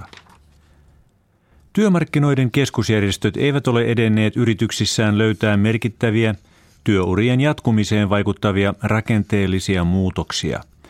Järjestöjen edustajat kokoontuivat muutama tunti sitten valmistelemaan esityksiään hallituksen ylihuomenna pidettävään kehysriiheen. Työnantajien tavoitteet eläkeiän nostamisesta ja työttömyysputken poistamisesta eivät käy SAKlle ja STTKlle – Työeläkemaksujen korottaminen ilman muutoksia eläkeikään ei taas sovi työnantajille. Tietotekniikkayhtiö Tieto on aloittamassa koko konserniaan koskevat YT-neuvottelut. Yhtiön tavoitteena on vähentää noin 1300 työntekijää, joista vajaat 500 Suomesta. Leikkausten tarkoituksena on parantaa hintakilpailukykyä ja kannattavuutta – Tieto tavoittelee vähennyksillä 50 miljoonan euron säästöjä vuoteen 2014 mennessä. Vähennykset on tarkoitus toteuttaa pääosin tämän vuoden aikana. Tieto ei osaa vielä sanoa, mistä Suomen vähennykset tehdään. Työttömyys vähemi viime kuussa, kertoo tilastokeskus. Työttömyysaste oli helmikuussa 7,7 prosenttia, kun se vuotta aiemmin oli 8,4 prosenttia – myös nuorisotyöttömyys väheni hieman. 15-24-vuotiaiden työttömyysaste oli helmikuussa 20,5 prosenttia, eli 0,8 prosenttiyksikköä vuoden takaista alhaisempi. Tilastokeskuksen mukaan työttömiä oli helmikuussa hieman yli 200 000. Irakissa ainakin 45 ihmistä on kuollut ja yli 200 haavoittunut pommiiskujen sarjassa – Ensimmäiset iskut tehtiin lähes samanaikaisesti aamuruuhkan aikaan. Kaikkiaan iskuja oli lähes 20 15 eri kaupungissa. Irakin viranomaisten mukaan kohteena olivat poliisivoimat. Säätiedotus maan itä- ja pohjoisosassa on monin paikoin selkeää. Maan länsiosassa pilvisyys lisääntyy ja yöllä voi sataa paikoin vähän lunta. Huomenna koko maassa pilvisyys vaihtelee päivällä ja päivällä on enimmäkseen poutaista. Yön alin lämpötila on maan länsiosassa 0-5, muualla miinus 5-15 astetta, Pohjois-Lapissa on paikoin kylmempää. Huomenna päivällä lämpötila on nollan ja plus viiden asteen välillä. Pohjois-Lapissa on kuitenkin heikkoa pakkasta.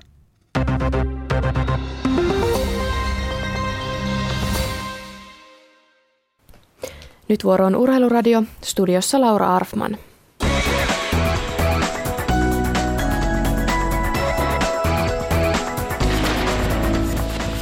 SM Liikan viimeisestä puolivälieräpaikasta kamppailevat illan ottelussa Blues ja Lukko. Tilanne on ensimmäisen erän lopulla 2-3. Ensimmäisen maalin tehtaili Bluesin Camilo Miettinen, kun peliä oli pelattu vain noin 40 sekuntia. Alle neljän minuutin sisällä Lukko kuitenkin vyöryttyi kahdella maalillaan jo johtoon. Mika Noronen vaihdettiin Simon Nilsenin loukkaantumisen takia Lukon maalille jo ottelun alussa. Ottelun voittaja jatkaa puolivälieriin, jossa vastaan tulee runkosarjan voittanut Kalpa. Ottelua voi parhaillaan seurata Yle puheessa.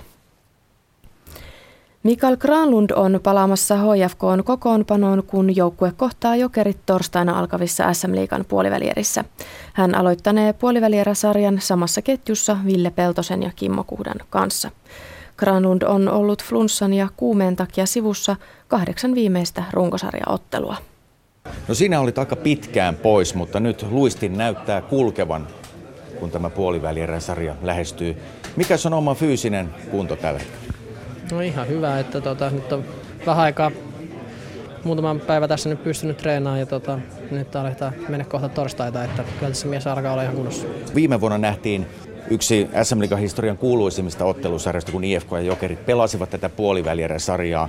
Onko samanlaista intohimoa ja tunteen paloa tarjolla nyt torstaista eteenpäin? No viime kevät on viime kevät, se on turha muistella, mutta kyllä se on ihan varmaa, että siellä tulee olemaan tunnetta pelissä, että nämä pelit on siitä hienoa, että siellä on sitä tunnetta ja nautitaan, se on se pointti. Granlundia haastatteli Jussi Saarinen. Suomen miekkailuliiton entinen toiminnanjohtaja on tuomittu ehdolliseen vankeuteen törkeästä kavalluksesta ja väärennyksestä. Helsingin käräjäoikeus tuomitsi ex-toiminnanjohtajalle ehdollista 10 kuukautta. Hän sai lisäksi 840 euron sakon.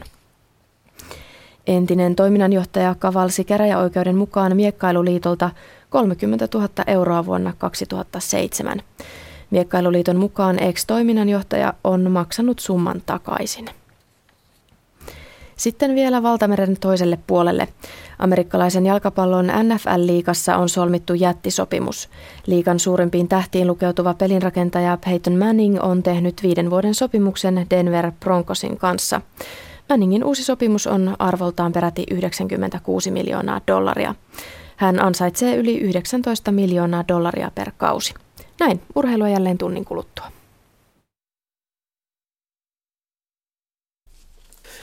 Ja näin jatkuu elämän kevät-ilta. Te voitte soittaa tänne lähetykseen. Puhelinnumero on 0203 17600 ja Lähetystä juontavat Ari Meriläinen ja Minna Korhonen. Ja Minna on saanut jälleen viestejä. Otetaanko viestejä? Täällä on viestejä. Joo, otetaan heti alkuun.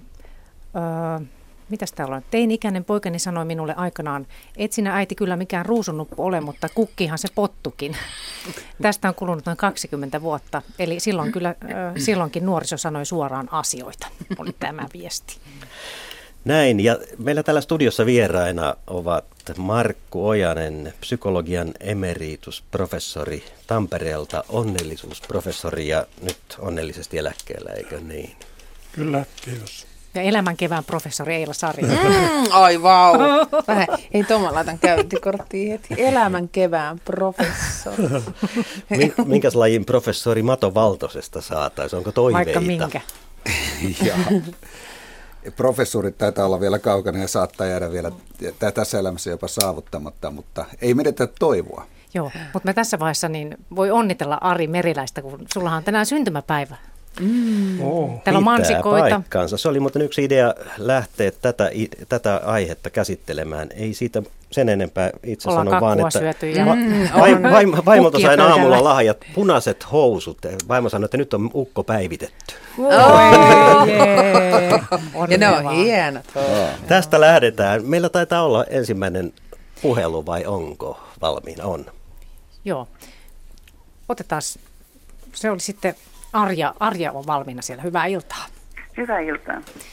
Minkälaista ikäkriisiä tai podetko ikäkriisiä ollenkaan? En. Mä oon tota, lähempänä 70. Tuota, Aha. mulla ei koskaan ikä ollut mikään ongelma, mm-hmm. vaan tota, enemmänkin mä huolestuin nyt 30 huolesta, mikä tässä mm-hmm. insertissa oli. Eli tota, kyllä vaivaa se, että mikä saa nuoret ajattelemaan niin kuin elämän loppuvan kolmekymppisenä.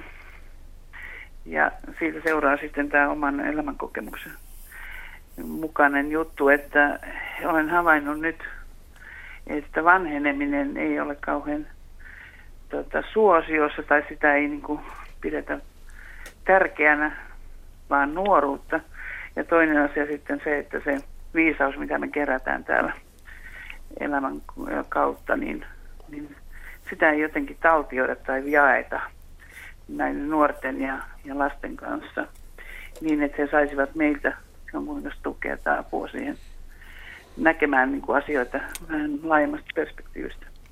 Niin eikö niin, Arja, tässä voisi kai sanoa, että jälkeenpäin katsottuna nuoruus on onnellista aikaa, mutta ei se välttämättä ihan, ihan pelkästään sitä ole silloin, kun, kun nuoruuden myllerrystä ja myrskyjen keskellä itse elää. Mitä, mitä mieltä olet omasta muista, muistikuvasta, omasta, omasta nuoruudesta, omista ajatuksistasi silloin? No mä tota, suuria ikäluokkia ja silloin tota, oikeastaan niin kuin, me elettiin semmoista niin kuin vanhempien tai sen edellisen sukupolven elämää seuraten. Ja koettiin oikeastaan kaikki hyvin voimakkaasti vain itsellä sisällä, ainakin nyt olen, kun olen itse eläkkeellä, niin, niin käynyt läpi näitä, tota, josta etsinyt niin oikeastaan sitä just sitä ihan ominta itseäni, kun on, on tehnyt töitä myöskin toisille, niin sen oman itsensä löytäminen, niin nyt tässä kypsässä iässä, niin se on, se on vaatinut sen koko syklin katsomisen. Ja, ja se on oikeastaan ollut valtava rikkaus. Et, et sen takia mä puhunkin tästä viisastumisesta, omasta viisastumisesta ja kaikkein muidenkin, jotka katsovat, niin kuin, pyrkivät ymmärtämään elämää. Et se ei todellakaan mene niin kuin, mitenkään jonkun käsikirjoituksen mukaan. Eikä Sun pointti... niin, että joku toinen tekee sen käsikirjoituksen. Aivan, mutta sanoit tuossa, että, että pitäisi voida kertoa nuorille tai jatka. välittää sitä elämän kokemusta. Eli onko tässä nyt jonkinlainen semmoinen vuorovaikutuskatkos, joka helposti tulee nuorempien ja vanhempien ihmisten välillä? Ei löydy yhteistä kieltä tai, tai sitä paikkaa pysähtyä yhdessä puhumaan näistä asioista.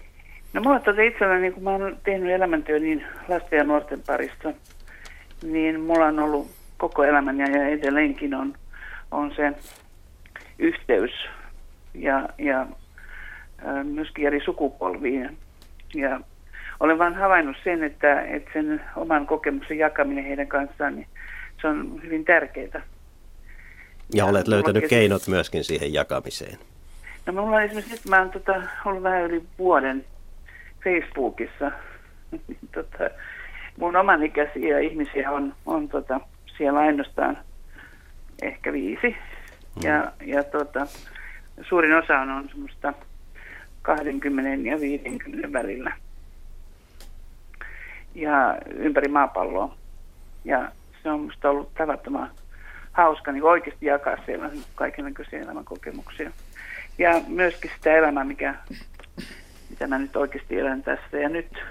Ja, ja nautin siitä luonnosta ja kaikesta olen alkanut maalata ja, ja ilmaista kirjallisesti ja tällä tavalla osallistumalla niin kuin omana itsenään niin enemmän, niin, niin olen havainnut, että se on itselle ja, ja kaikille muillekin siunauksellista.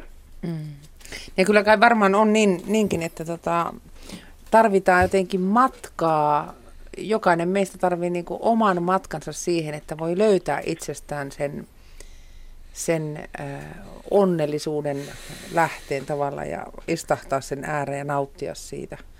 Et, että kun se jotenkin, mulla on jotenkin semmoinen uskomus, että se ei niin jouduttaen, se, se ei niin löydy, että jos joku hoputtaa maa sivusta, niin en mä sitä ehkä löydä niin, vaan siihen tarvitaan ikää ja tarvitaan matkaa ja tarvitaan elettyä elämää.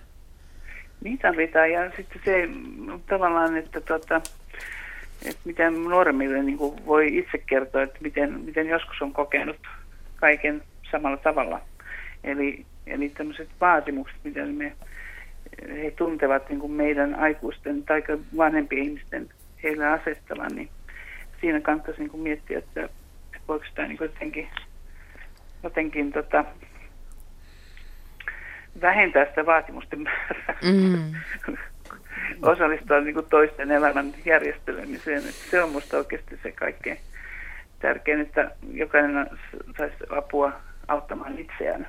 Hmm. Arja, miten sä näet tämän, kun sä oot Facebookissa, mikä on aika, musta oli aika riemastuttavaa kuulla se. Mä itse en siellä ole, enkä aio mennä. Mulla on ihan omat syyni siihen, ei mulla ole mitään sitä vastaan, mutta, mutta tota, kun sä puhut tästä, että pitäisi tätä viisautta siirtää nuoremmille, niin onko siinä mitään kuilua, jos se nuorten kanssa työskentelee ja heidän, kanssa kommunikointi, että jos se nuori tuleekin, erittäin nuori, sanoo mummelille, että voit olla katsoa nämä asetukset tästä mun, mun tietokoneesta ja ja sitten sanota, en voi, niin katsoiko sitten, että kanssa ei voi keskustella, että onko tullut jo joku tällainen kuilu tässä tämän tietokoneiden ja kännyköiden aikana sitten vanhempia ja nuorempia ihmisten välillä. Tietää, Markku voi tähän vastata, Arja voi vastata.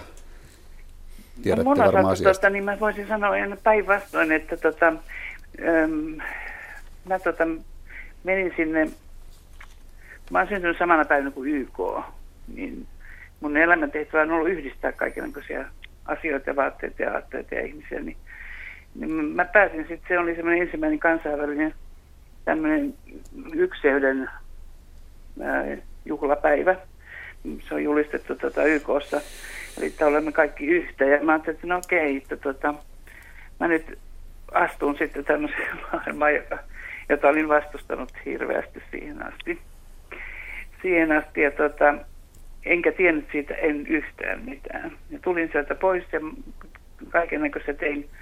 Mutta mä opin just käyttämään sitä sillä tavalla, että siellä oli mun nuoria ystäviä, joilta mä pyysin suoraan apua. Ja mä oon ilmeisesti kehittynyt nyt niin hyvin, että eräs mua, mua vanhempi nainen on pyytänyt mua avustamaan häntä, että olen löytänyt sieltä niin kuin sellaisia asioita, mitä mitkä on hänellekin olleet tärkeitä, mutta hän ei osaa niin kuin kaivaa sitä. Näin, eli Facebook yhdistää sinua nuorempiin, mutta myös vanhempiin. Tuohon, anteeksi, haluaisin sen verran jatkaa, että kyllä tässä semmoinen kulttuurimuutos on tapahtunut, että jotenkin tämmöinen sukupolvien jatkuvuus on kyllä jossain määrin menetetty. Juuri. Juuri. Että ennen kaiken ikäiset olivat pakostakin enemmän – yhdessä. Mä olen monta kertaa miettinyt semmoista erikoista asiaa kuin oman huoneen idea. Mm, ja sitä maalaispojalla ollut mitään hajuakaan, että kun mä luin jotain poikakirjoja ja niissä sanottiin, että joillakin lapsilla on oma huone. Se olisi niin kuin marssilaisista olisi lukenut vähän sama idea. Ja nythän ei, se on ihan mahdotonta, että lapsilla ei olisi omia huoneita nykyisin. Mm. Niin se antaa jokaiselle sitten omaan elämän tyylin omat, omat ruoka-ajat ja omat, omat sapuskat, omat pelit ja mm. vehkeet, niin, niin kyllä tässä tuo kulttuurin siirtyminen kyllä vaikeutuu. Että sen takia juuri, juuri tämä, mitä tuossa Arja jutteli, minusta oli niin paljon osuvaa asiaa juuri tätä, että tätä siltaa nyt pitäisi jotenkin kyllä enemmän rakentaa. Ja, ja on ihan hieno, jos joku menee sinne Facebookiin, jossa minäkään en ole, enkä taida ihan äkkiä mennäkään, mutta että jollakin muulla tavalla hyvin mielelläni tätä siltaa mm. Kaikin keinoin. Niin. Joo, niin. joo.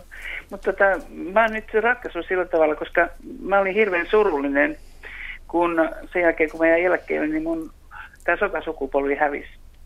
Eli kuolivat oikein siis niin kuin peräkana ja, ja tota, sitten jouduttiin kaikki perinnöt jakamaan ja muuta. Ja siinä loppuvaiheessa tuli sitten esille sellaisia asioita, ähm, miten me käyttäydyttiin eri tavalla, eli ei jaettu ja oltu niin kuin yhdessä jakamassa ja, ja mä oon niin ollut opettaja, kuraattori ja vaikka mitä johtaja, niin tota, mä oon etsinyt niitä yhteistyömalleja siis työssä. Ja, ja tota, mä havaitsin yhtäkkiä, että se perintö, minkä mä sain heiltä, kun tehtiin ihan loppuvaiheessakin rauhaa, niin tota, heidän kanssa isoista asioista, niin, niin sitä ei lue missään. Se, ei, niin kuin, se on niin kuin hävinnyt. Se menee niiden ihmisten mukana.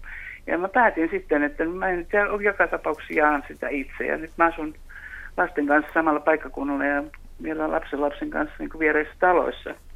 Että hän ravaa tässä meidän edessä välissä. Että ja olen päättänyt, että jaan kerta kaikkiaan sitä kokemusta, mitä mulla on.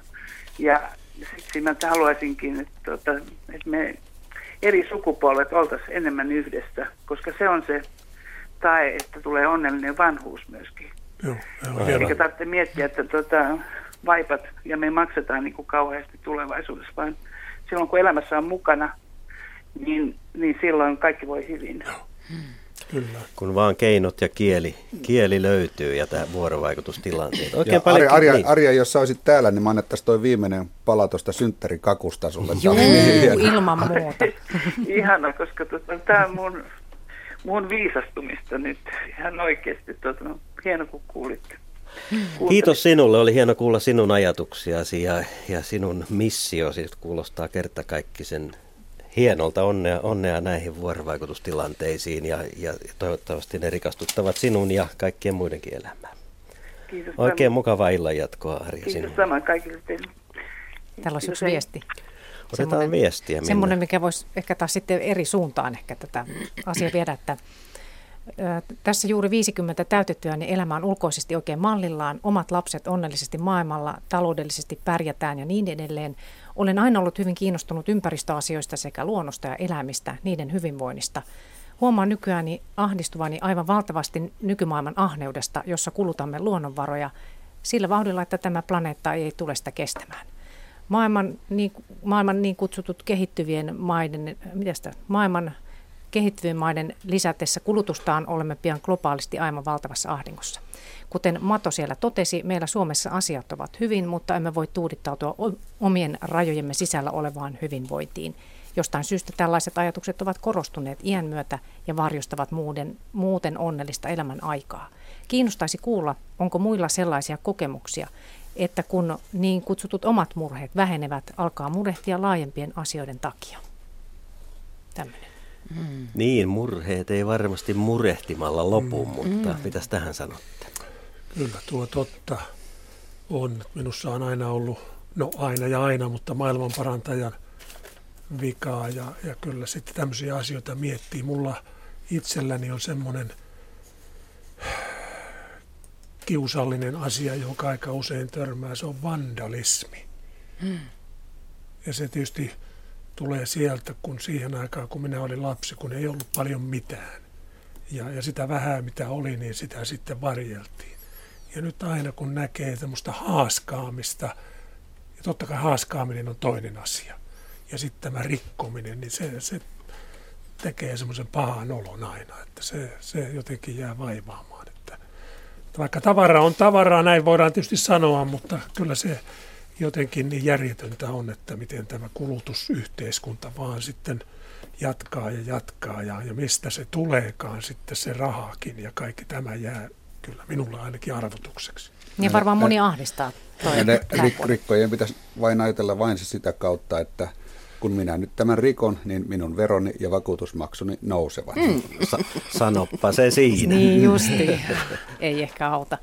Joo, ja kyllä niin jotenkin tuohon murehtimiseen ylipäätänsä, niin siihen tuntuu lankeavan lankeava jollakin tavalla ja sitten mä oon itse ajatellut kanssa, että maailmassa on tuskaa paljon ja, ja tota, maailman tilanne on vähän tuskainen ja sitten itse jotenkin tapaa monikulttuurisia ryhmiä ja miettii, että mistä maista he tulee ja miten siellä voidaan tai, tai että kuinka koulu on raskasta käydä, kun ei tiedä, onko vanhemmat elossa, kun niistä ei ole kuullut mitään ja, ja kotimaassa on sotaa ja, ja ulkona roskataan ja Siis murehdittavaa jotenkin löytyy, mutta mä oon jotenkin miettinyt sen niin päin, että tota, just että kun se, vaikka mä murehtisin kuin paljon, mä, niin kuin se ei muutu. Se ei auta.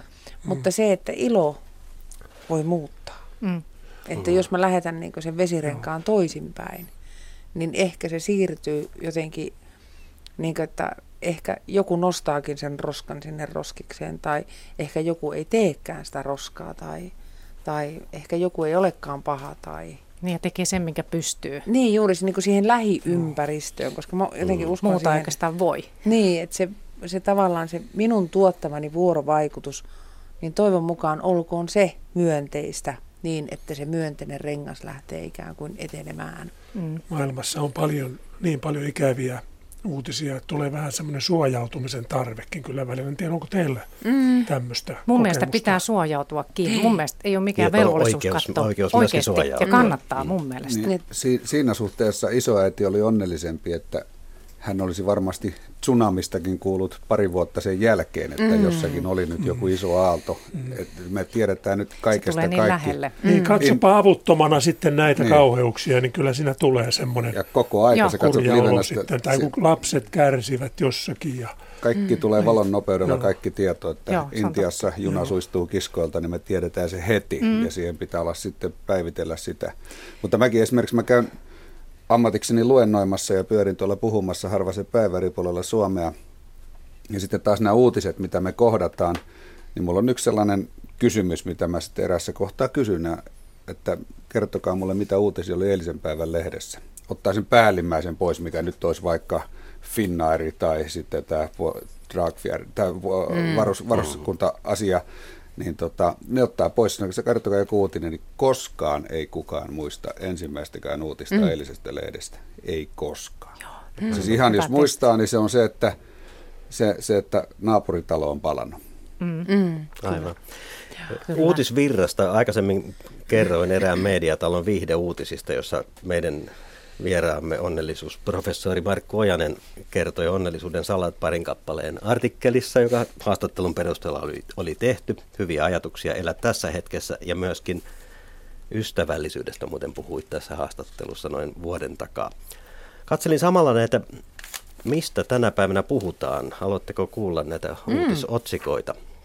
Tämä on johdanto, joka tulee päättymään hyvin, uskokaa pois. Tämä kuulostaa aluksi hieman karmeelta, mutta tämä päättyy kauniisti. Tätä löytyy uutisia. Pikku-Britannia-sarjan näyttelijä kehtaa esitellä uskomattoman kaunista vaimoaan. Katso.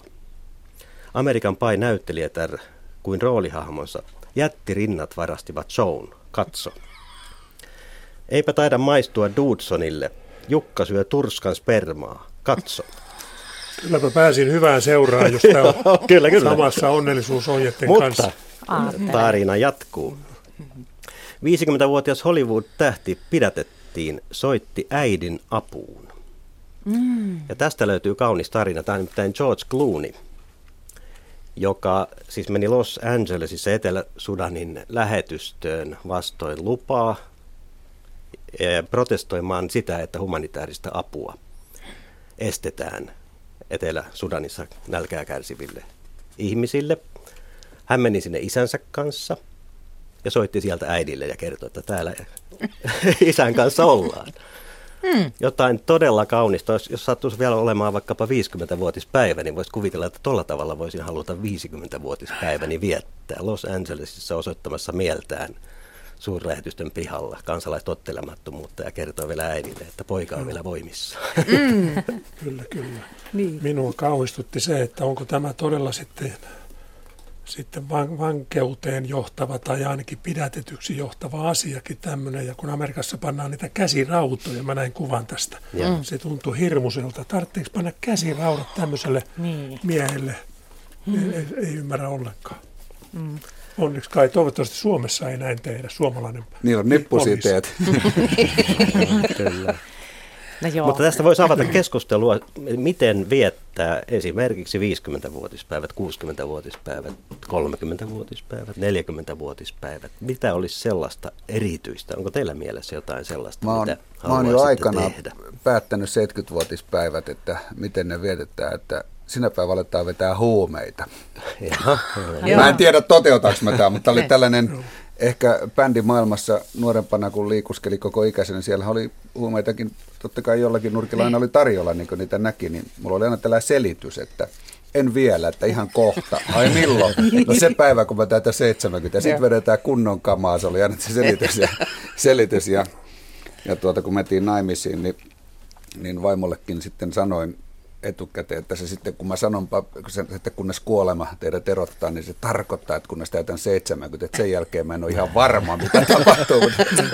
Oi se oli sellainen nuoruuden juttu, että sitten vedetään niin, että kiikkusta oli heilu kunnolla, mutta en mä, en mä usko, että mä siihen ryhdyn, mutta se nyt oli vaan tällainen juttu. Minä voin kertoa, mitä minun 60-vuotispäivillä no niin. tapahtui. Eli pidimme maalla talkoot, teimme semmoisia asioita, joita tietysti minun olisi pitänyt yksinkin tehdä, mutta monet niistä vaati sitten ihan, ihan apua. Kutsuttiin parhaita ystäviä, sinne syötiin hyvin, pidettiin hauskaa, juteltiin mukavia ja, ja vähän semmoista kivaa, kivaa pientä muutakin askartelua siinä. Että joku tämmöinen, sen mielellään uusisin sitten seitsemänkymppisenäkin. Tämä on tosiaan tämmöinen aika vaatimaton, mutta, mutta minulle sopiva tapa viettää vuosia ystävien seurassa ja, ja vähän työtäkin voidaan tehdä, mutta pääasiassa ollaan vain yhdessä. Mm. Syödään hyvin ja mm. nautitaan yhdessä olosta. Mikä se mukava.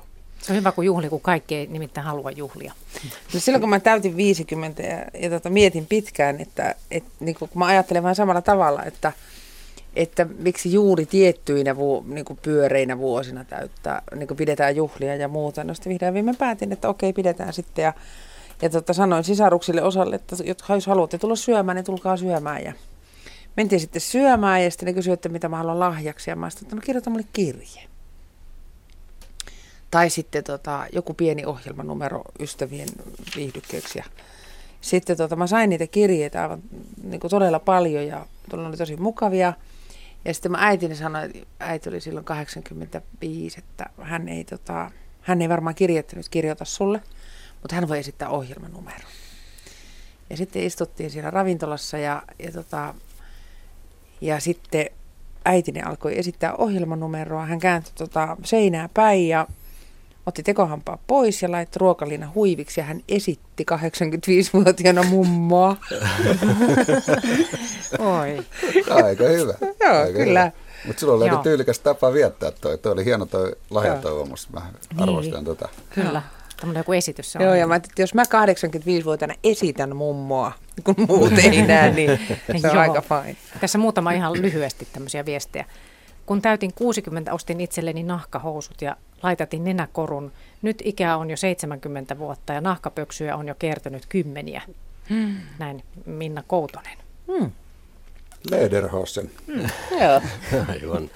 Ja puhelinnumero tänne elämän kevät-iltaan on 0203 17600. Mato Valtonen, nyt täytyy hiukan panna sua tilille tuosta huumekeskustelusta. Nyt mulla on sun kirjasta Rakkaani alkoholi. Sitaatti täällä. En jumalauta halva vaipua tissuttelu suohon, kaukosäädin ja kaljatölkki. Se, se on elämää. Se, se on elämää hittovie. Tuhahdella röyhtäisyjen lomasta närkästyksiään huonoista ohjelmista. Tämän haluaisin jättää muille. Hmm. Kyllä, ja aionkin jättää. Että kyllä se, se on jossain kohtaa elämää kuitenkin, mikä tapahtuu, kun sitä ikää tulee, niin jossain kohtaa sitä havahtuu sellaisenkin asiaan, että hei, että nyt tässä tällä loppuliuku kuitenkin jo alkanut, että matkalentokorkeutta aletaan pikkuhiljaa menettämään, että on paljon asioita, mitä elämässä pitää vielä tehdä ja, ja kyllä mä oon niin sen päättänyt, että se joskus on nyt.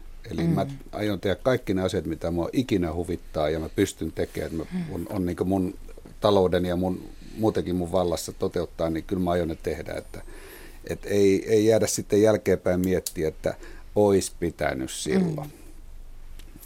Ja se, siihen ei todellakaan kuulu se, että istuttaisiin koko joka ilta ja tissuteltaisiin pikkuhiljaa siinä ja mm. siinä piereskelylomassa haukuttaisiin televisio-ohjelmia, niin ei se ole elämää se. Mm. Aivan. Alkoholi kuuluu aika moniin, puhut tästäkin kirjassa, kuinka moniin asioihin elämässä se kuuluu, eikä, eikä, eikä tässä nyt varmaan tarpeen sitä ole tuomita, mutta, mutta sulla taustalla on kyllä aikamoista, sanotaan nyt yli lutraamistakin viinan kanssa ollut ja siitä olet jo jollakin tavalla johtopäätöksiä tehnyt. Joo, no ei mulla sillä mitään ongelmaa koskaan alkoholin kanssa ollut, Et, mutta se on tietysti ollut kuvassa mukana monessa, monessa kohtaa, mutta yleensä aina siihen, että on ollut hauskaa on pidetty ja, ja muuta, mutta kuitenkin sitten se alkoi alkaa vähän niin kuin tympimääkin, että ja itse asiassa sitten kun on sellaisia ajanjaksoja, että ei ota pisaraakaan ihan vaan huvikseen, niin on itse asiassa aika hyvä olo sitten. Ja kaikki, on, kaikki niin luistaa, mieli on virkeämpi, saa aikaan ihan älyttömästi asioita, mielikuvitus toimii, niin, niin se on plussan puolella silloin. Hmm. Mitä ajatuksia Eila sinulla? Mikä on suhteesi alkoholiin paljasta kaikki? Mä, tota, mä muistan joskus nuorena nuorena silloin, kun ensimmäistä kertaa maista viinaa, mitä mä olin tosi nuori, ai teillä kuuntele, 13 varmaan tai jotain. Ja sitten tota, sitten mulla oli jotenkin semmoinen olo, että, että mä en halua olla hirveän päissään, koska sitten voi jotakin mukavaa mennä ohi. Hmm. Ja, tota, ja se, on, se on ehkä ollut semmoinen, joka on säästänyt mut tota, niin semmoisilta rankoilta humalatiloilta – ja, tota, ja sitten edelleenkin se, että mä rupean oksettaa, jos mä oon niin sille meidän tietyn raja yli. Mutta tämä tissuttelu on kyllä semmoinen, se on viheliäinen koukku tässä elämässä. Että kuinka helposti, kun teet sen aktiivisen työpäivän ja, ja sitten menet kotiin ja, ja siinä vähän valmistetaan ruokaa ja otan lasin viiniä ja, ja sitten meilläkin on ruokapöytä, mutta kuinka usein sitä syösi sohvalla. Mun mielestä me ei edes tarvittaisi välttämättä sitä ruokapöytää. Avataan televisio ja sitten siinä vierähtää joku tovi mm. sun elämää. Ja sitten kun mietit, että herranen aika, mihin tämä ilta taas meni? Nyt on tämä päivä ohitse. Ja, tota, ja se, on, se on vähän semmoinen aikasyöppö. No sitten siinä, kun sä istut, niin tavallaan, että kuinka äkkiä siitä tulee tapa. Mm. Tämä toissa kesä oli mulla sellainen, minun piti alkaa miettiä tätä, mikä mut onnelliseksi tekee ja mikä ei, kun oli se kuuma kesä mm. ja Landella asuu. Aina aurinko paistaa terassia. Mm. Tuut jostain duuneesta, teet hommia siellä tai tuut duuneesta, niin ah, ja päts oluttelkki auki, ja. hieno meininki, hyvä. Ja, ja sitten yhtäkkiä se on joka päivästä. Aivan. Huomaatkin, että se joka päivä menee se kaksi-kolme telkkiä siinä. Kyllä, niin kyllä. Sitten sit sitä kaipas oikeasti. Mm. Ja mä monta vuotta meni sillä tavalla, että mä ajattelin, että mulla on ihan sama, vaikka ne lopettaisi niin viinan valmistuksen. Että voin mm. juotta, mutta voi olla juomattakin, että sillä on niin väliä. Vähän niin kuin joku tryffeli. Niin. Ja tota, mutta niin, niin. Mutta että jos tänä päivänä joku kysyisi multa, että no mitäs tänä päivänä, että jos ei valmistettaisikaan viiniä enää koskaan, No i- i- ihan sama. Niin. Et pieni epäilyn ääni alkaa tulee siellä. Lopettakaa ensin ne pry- tryffelit. Niin. Aivan. Aivan. Hyvä, mennään seuraavaan puheluun. Meillä pitäisi olla Haukivedeltä Kaija puhelimessa. Hyvää iltaa Kaija. Iltaa, iltaa. Ja... Täällä, täällä on tämmöinen, joka sanoo, että elämän kevät ja kukkiva nuoruus, mutta kyllä se voi kukkia vanhanakin. Mm. Kuinka vanhana? 86-vuotias. No niin. No niin. tuota, oikeastaan mun täytyy sanoa, että mä olen hirveän onnellinen siitä, että mä pystyn vielä tulemaan tänne mun rakkaaseen saareeni ja käyn pilkkimässä täällä ja, ja tuota, onhan tää vähän vaiva, vaivaloista, mulla on aika huono selkä ja kaikki, mutta mulla on täällä niin hirveä hyviä pilkkikavereita. Osa on semmosia entisiä oppilaita, ja tuota, osa on sitten niin, jotka joihin mä tuolla tutustunut ja pitää hyvää huolta musta täällä. Ja, ja minusta semmoinen asia on hirveän onnellista, että ihmisellä on näitä nuoria ystäviä. Mm. Mm. jotka, jotka tota, pitää huolta ja jotka viitsii tulla tänne ja kysymään, että kuinka sä voit ja tarvitsetko se jotakin ja, hmm. ja sillä tavalla, että, tuota, että, että, että ei tämä ei tää vanhuus, se tulee tietysti ja on kaiken maailman vaivoja ja harmittaa, että ei jaksa samalla tavalla kuin ennen, mutta sitten kun ajattelee, että mun ikäisenä, niin mä jaksan kuitenkin tulla tänne. Mm. Ja aikaa on mukavasti ja Aika. riittävästi, että e, vaikka se kulkeminen ei niin nopeasti kaikilta osin käviskään. Mm. Niin, niin, kyllä. Et viime eilen illalla, niin mä oikein nostin itselleni hattua sit, kun mä pääsin tälle saareen. Kun mulla on kilometrin matkaa tuosta rannasta, mihin mä tulin autolla, taksilla. Ja tuota, mulla on potkuri siellä. Ja sitten eilen satoi ainakin 15 senttiä lunta tuohon mm-hmm. jäälle. Ja tuota, vaikka mulla on jalakset siinä potkurissa, niin tuota, eihän se luistanut ollenkaan. Hmm. Ja musta tuntuu, että mä kuolen tuolla matkalla. Mutta kun mä päätin, että minä tulen tänne, niin mä tulin tänne. Ja voi miten ihana olo sitten, kun mä istun tuossa terassin rappusilla ja painavat kassit oli siinä vieressä ja, ja mä sain huokastua ja sitten tulla tänne sisään ja panna takkaan tuli ja porimattiin tuli ja, ja tuota, nauttia sitten elämästä. No, eikö, eikö se niin mä, että jos joku tulee sanoa, että ootpa sinä vanha, niin sitten sille vaan sanotaan, että kuule, minä olen nähnyt enemmän kuin sinä.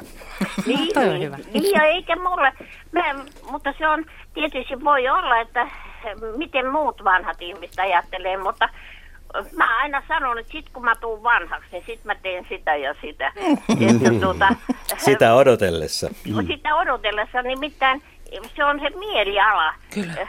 Mm. Se on, se on niin kuin ei oppi sillä tavalla, että, että on vanha. Mä tunnen itteni ihan nuoreksi noiden nuorten kanssa, mm. että, että, tuota, että mulla, on, mulla on nimittäin, mä just olin sitä varten, tulin, vasta kello oli 15 vailla kahdeksan illalla, kun mä olin täällä perillä, kun mä olin kivenhionossa sitä ennen ollut.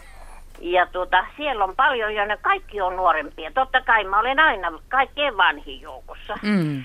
Mutta se on hirveän kiva, että ne hyväksyy kuitenkin vanhat ihmiset joukkoonsa. Niin, totta kai. Ja, ja kuulostatte siltä, että niinkö semmoista elämän virtaa löytyy niin, että ja se on, ja se on joskus niinku käsittämätöntä, että, että miten sitä löytyykin, että itse niin. huokailee 50 että hoho, ja jaksaiskohan sitä, ja sitten sä puhut, että sä potkuroit kilometrin Kyllä, kyllä.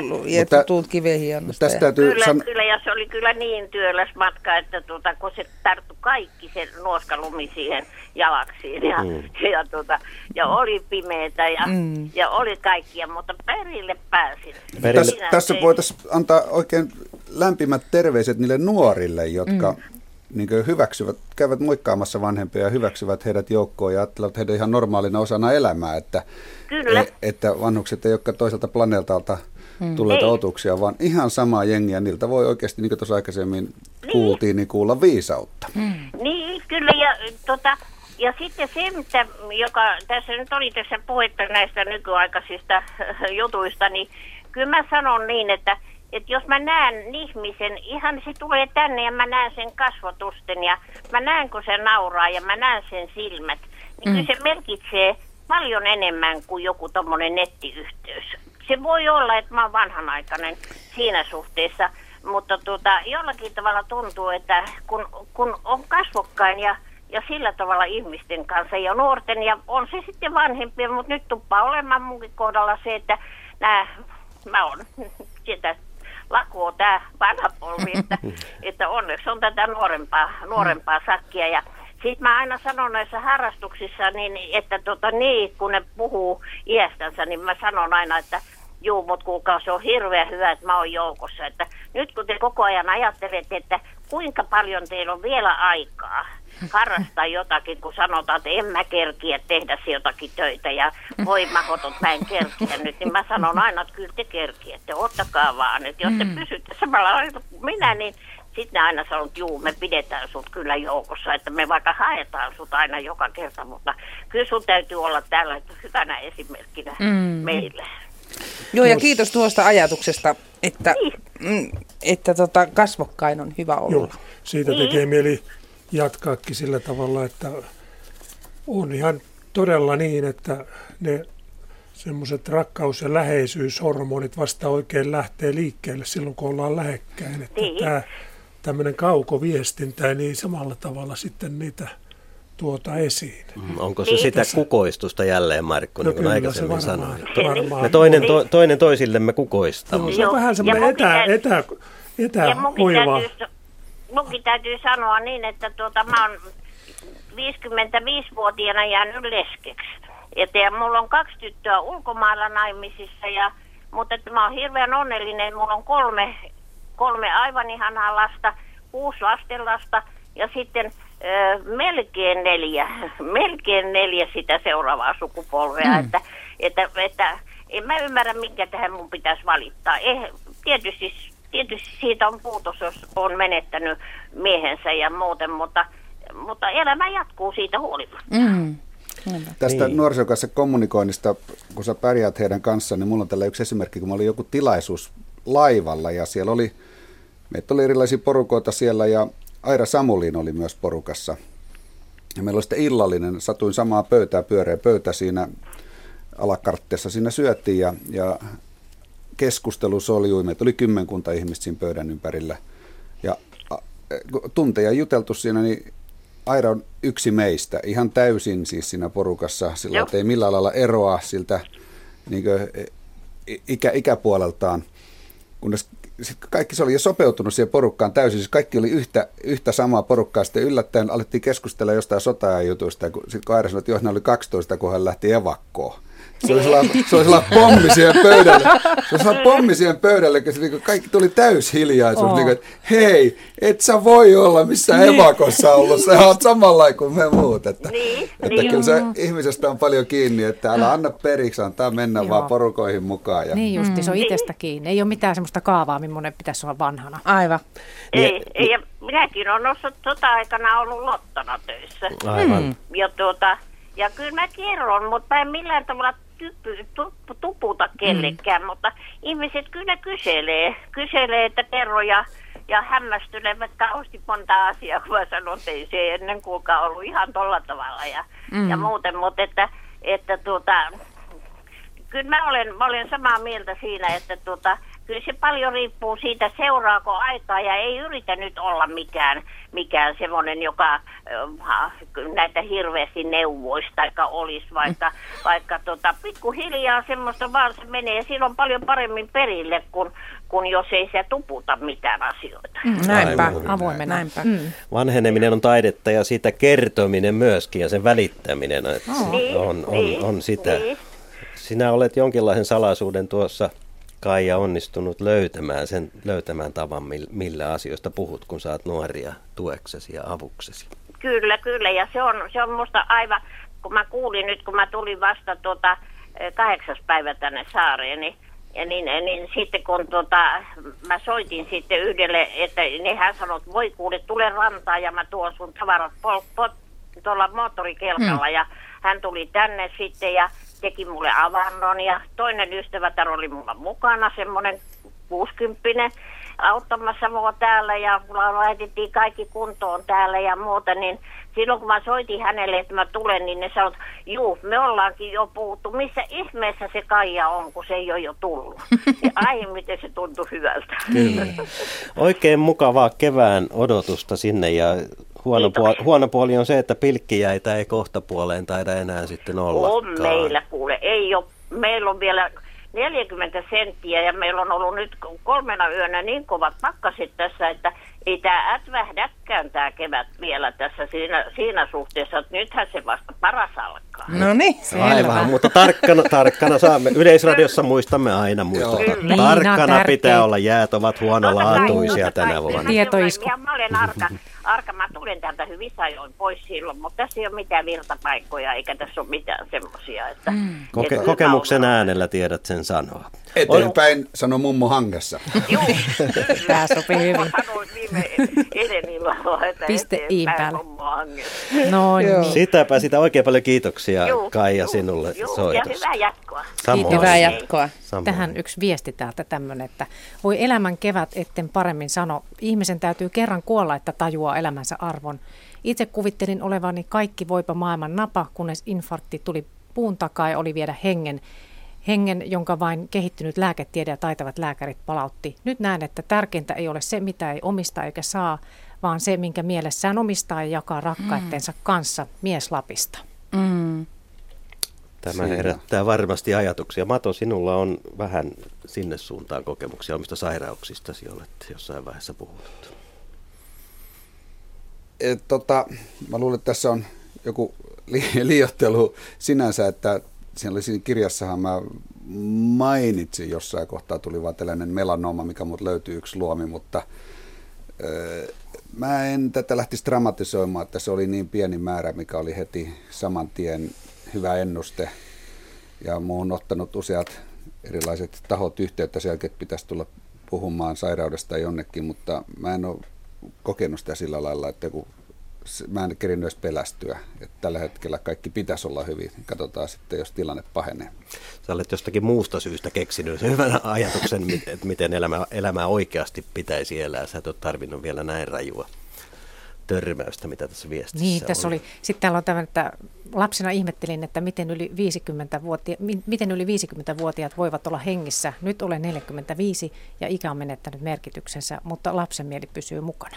Hmm. Tämmöisiä viisauksia. Ja vielä, että olen 60 vuotta viiden lapsen mummo ja elän elämäni parasta aikaa. Joka aamu, kun saan silmäni auki, olen onnellinen. Lapsen lapsistani saan virtaa. Terveisin nautinto. Mm. Eli kaikille nuoremmille voi sanoa, että hei, siellä on kaikkea kivaa siellä edessä vielä.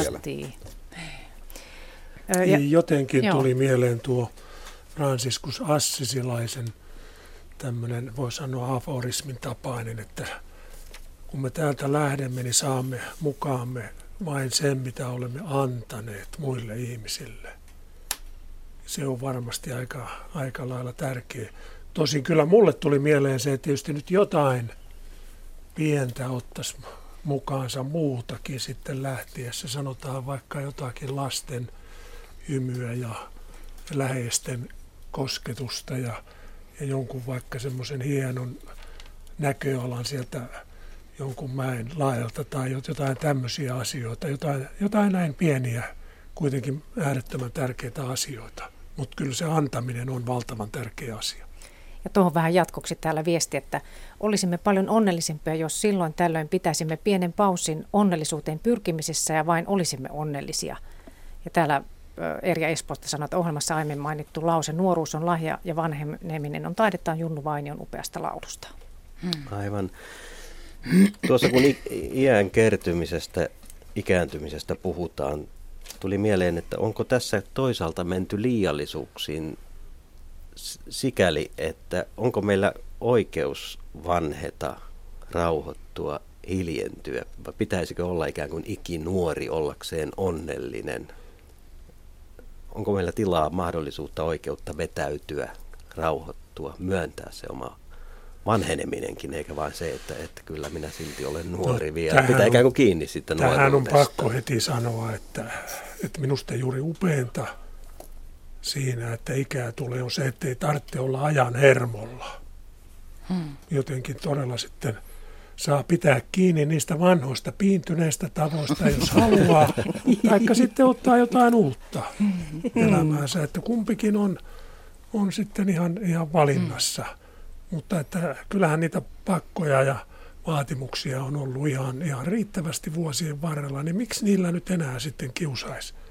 Itteensä. Että ainakin jotenkin itse ajattelen, ajattelen tällä tavalla, että se antaa semmoista tiettyä väljyyttä sitten kuitenkin elämään ja osaa sitten oikealla tavalla laskea niitä vaatimuksiakin omaa itseensä mm. nähden, jotka on usein niin kiusallisia, kun no pitäisi no, olla sitä tai tätä. Ja se oli, ei tarvitse olla enää. Yksi helpotus elämässä oli se, kun huomasi yksi yhdessä kohtaa, mikä liekilometritolppa ohitettiin silloin, että – ei enää tarvitse mennä väkisin tuonne kaupungin yöhön ja ravintoloihin niin kuin, todistamaan, että minä olen olemassa ja mm. minä, minä kuulun kaikkeen tähän, minä se mm. yhtäkkiä, että miksi ei mun ole pakko tuolla pyöriä enää ollenkaan, mm. niin se oli aika, aika vuoden helpotus.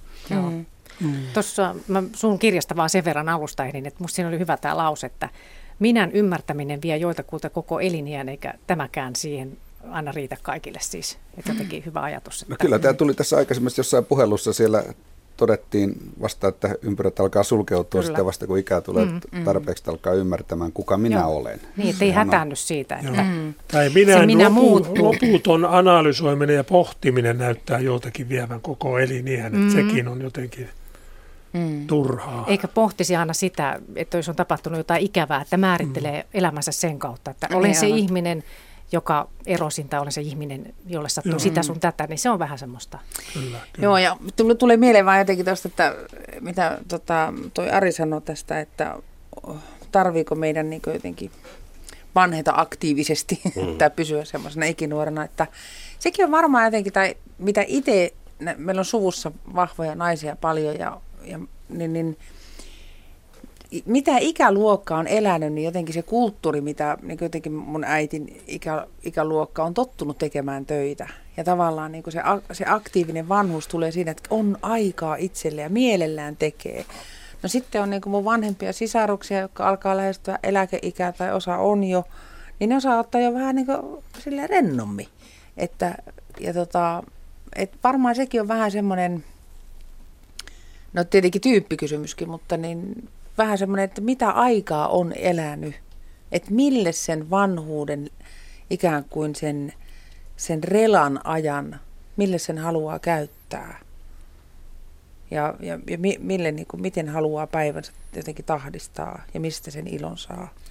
Kyllä, mutta aina täytyy muistaa se, että jotakinhan pitää elämässä olla. Että, että se, että ei ole mitään tekemistä, hmm eikä jotenkin mitään harrastuksia, niin eihän, eihän sitä kukaan kestä sitten kuitenkaan. Että jo, jotain kiinnostuksen kohteita pitää olla. Mm. Ja yksi kaikkein tärkeimpiä asioita, se on tietysti kaikenikäisillä, mutta sen merkitys korostuu, on innostuksen säilyttäminen. Mm. mm. Olipa se melkein mitä vain. Mm. Että joskus omilla luennoillakin on sanonut sen, että on hieno asia, että on hyviä harrastuksia, mutta pitää olla myöskin semmoisia hassuja harrastuksia – sitten, jota juuri ja juuri kehtaa tunnustaa sitten, että mulla on tämmöisiä sitten vielä, niin se on yhtä tärkeä kuin ne hyvät harrastukset. Mm. Perhokalastus. Mm. No, se on niitä hyviä harrastuksia kyllä, mm. mutta... Siihen saa aikaa kulumaan no. uskomattomia määriä. Eihän. Ja, Mato, sä olet aika paljon puhunut tässä, muun muassa tässä kirjassa sinun luovuutesi tästä niin kuin yl, luovuuden ylläpitämisestä ja se, että, että ei saisi oikeastaan niin kuin päiväksikään jättää, jättäytyä sinne sohvalle liikaa makailemaan. Että se on myöskin niin kuin harjaantumisen kautta pitää itsensä oikein opettaa. Siis, ihmisen pitäisi mun mielestä joka päivä kiehauttaa omat verensä jollakin lailla. Eli tehdä jotain itselle yllättävää. Se, se, ja voi tehdä urheilusuorituksen tai viedä jonnekin äärirajoille itsensä miettimisessä, pohtimisessa, opettelee jonkun asian, opettelee mm. soittaa myrskyloida Maijan pianolla, vaikka jos ikinä soittanut sitä. Tekee tällaista, mm. laittaa itsensä että sitä normaalista tasapaksusta harmaasta elämästä joka päivä vähän kävisi rajan ulkopuolella Mutta jossakin. ettei tuostakin vaan stressiä Niin, ettei tule pakonomaista niin. siitä, niin mä ajattelin heti tässä. Niin, tuli mieleen, että tässä on puhuttu sekä, sekä että toisaalta sitä rauhoittumisesta, joo. toisaalta No joo, no, saa olla lepopäiviä totta joo. kai, mutta mm. ettei, ettei se ole pelkästään sitä, että ei tapahdu mitään, ei tehdä mitään, ei kokeilla mitään, ei uskalleta mitään. Minä olen tämmöinen tava, tavallisuuden ja rauhallisuuden arvostaja, niin mua vähän, joka tietysti kammoksuttaakin tuommoiset puheet. Hei, sä, sä, sä kävit tänä aamuna puhumassa, etkö käynyt? Kävin, sä sanoit, kävin. että kävit luennon mm-hmm. pitämässä. Joo, Aivan varmasti laitoit itsesi no likoon. No kyllä, kyllä no, laitoin. Niin. Juu, jopa äänenikin on vähän niin. painoksissa nyt. Eli sä laitat aina joskus itsesi likoon mm. jossakin asiassa. Joo, totta kyllä. Ja tämä lu, elämän luovuus on vähän niin kuin liha, luovuus on ikään kuin lihas, jota pitää, pitää myöskin harjoittaa. Mm. Ja se ei välttämättä sitten aina ilmeisesti, sanoisin näin, että ei se aina tarvi olla niin valtavaa suorittamista. Ne voi olla pieniä asioita, mm. pieniä nimenomaan, hetkiä. Nimenomaan. Joo. No silloin mä kyllä tämän mm. voin niin kuin allekirjoittaa. Joo, mutta kyllä se pinnistely ja ponnistelukin joskus mm. tulee sankarin tunne vielä kaiken päälle, jos on itsensä oikein, oikein roimasti ylittänyt. Mua muuten vähän harmittaakin nämä sankaruusideat. Silloin aikanaan, kun Sarasvuo toi tämän asian esille, mä että mä en ole koskaan ollut mikään sankari, eikä musta ikinä tulekaan mitään. Että se tuntuu aika sellaista tiukalta vaatimukselta, että jotakin pitäisi olla sankari. Ei tarvitse oma itsensä. Mm. mm. Se on jo sankaruutta sekin, niin jos uskallat olla oma. Se, jos se, se nyt näin määrittää, ehkä mä vähän nyt saivartelen tätä sankaruusideaa tässä. Niin ja ehkä niin kuin tavallaan, että ehkä ei sellaista sankaria löydy monestakaan, vaan siis just sen itsensä, että niin kuin hyväksyy itsensä ja omat tekonsa jotenkin täydellisesti ja sanoo, että jee, kiva päivä, mm. kannatti niin. herätä. Eikä ele pelkästään menneisyydessä. Vaan. Niin, juuri näin. Mm, tässä hetkessä. Tekee mieli vähän vetää yhteen. Tässä on aika jännästi puhuttu toisaalta puuhailusta, innostuksesta, toisaalta rauhoittumisesta. Niin tai näin. Mm. Kummallakin on puolensa. Toisaalta tästä, tänä iltana tässä elämän kevätillassa me ollaan puhuttu ystävyydestä, ihmisistä, vuorovaikutuksesta. Mutta sen lisäksi me ollaan puhuttu siitä, että on vain yksin ja tekee jotain itselleen ja vain itseään varten.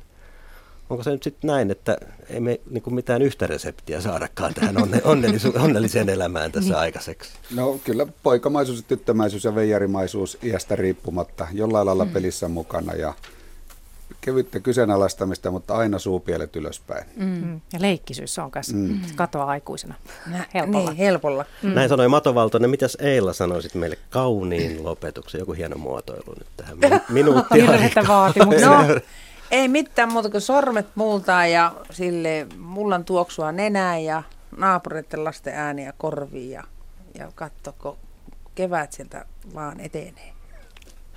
Ja mitäs Markku Ojanen, onnellisuusprofessorin onnelliset viestit? Olen vain vähän ystävällisempi siellä, missä liikut ja kuljet ja ota, ota, ota huomioon muita, muita ihmisiä, että me ollaan yhteisellä matkalla. Mutta muistaen sen innostuksen ja sen huumorin siinä myöskin mm. sitten vielä evään, että me olisi sitten rasituksenakaan muille, muille ihmisille, että oltaisiin tosiaan heidän keventämässä muiden ihmisten kuormia. Tule nauru pelasta päivä. Mm, mm, se on tosi niin. tärkeää, oikeasti. Se no. on, on, on tosi tärkeää. Kyllä, kyllä.